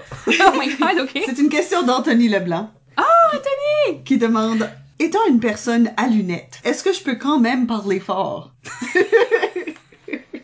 C'est un inside ou il, il est juste random? Pourquoi qu'il parle? Étant à lunettes. Répète la question. Étant une personne à lunettes, est-ce que je peux quand même parler fort? Ben moi, je dis enlève tes lunettes, je sais pas. Moi, je, je suis une personne à lunettes depuis longtemps, puis je- j'ai tendance à parler fort. Ça change pas ta caisse de résonance. Ta caisse de résonance, c'est ta bouche. ok, mais toi, parles-tu fort pour des lunettes? Je parle, oui, je parle très fort. Ben, Je parle, je parle dis- fort, j'ai des lunettes depuis toujours, mais, je sais pas, non, non, les lunettes pincent pas assez le nez pour changer ta voix. Ben non. Non, c'est bien trop haut. Ben non, puis- c'est clair que c'est juste une joke, mais moi je veux que le mot une vote dans les commentaires. Oui. Hein? Lunettes, parles-tu plus fort avec ou sans lunettes? Ben non, il y a aucune, y a aucune science là-dessus. J'ai pas lu de recherche là-dessus. Je suis Ah. désolée, il que je fasse une investigation plus profonde de cette question. là. Ben, merci pour ta participation, Anthony. On va terminer ça là. On vous rappelle que vous pouvez nous laisser des commentaires par courriel au improvisationnb@gmail.com, sur le blog d'ImproNB au impronb.wordpress.com ou sur les médias sociaux. Nous sommes ImproNB sur Twitter X et Instagram et Improvisation NB sur Facebook et TikTok. Apparemment, c'est cool cette affaire-là. C'est, c'est plus à cette heure. Ok, on a déjà dépassé. C'est ça.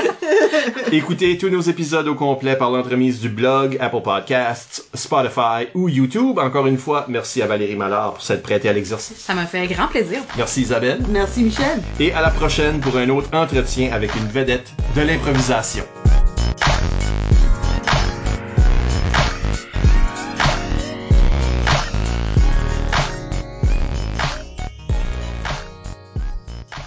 Mon ventre qui fait ce bruit-là? C'est vrai. C'est le mien. Ok, ok. J'entends juste les ventes qui gargouillent, mais moi et tout, ça prend. Il faut juste mettre la bédaine contre le, ça. contre le micro, puis là, les estomacs peuvent avoir leur conversation. En harmonie.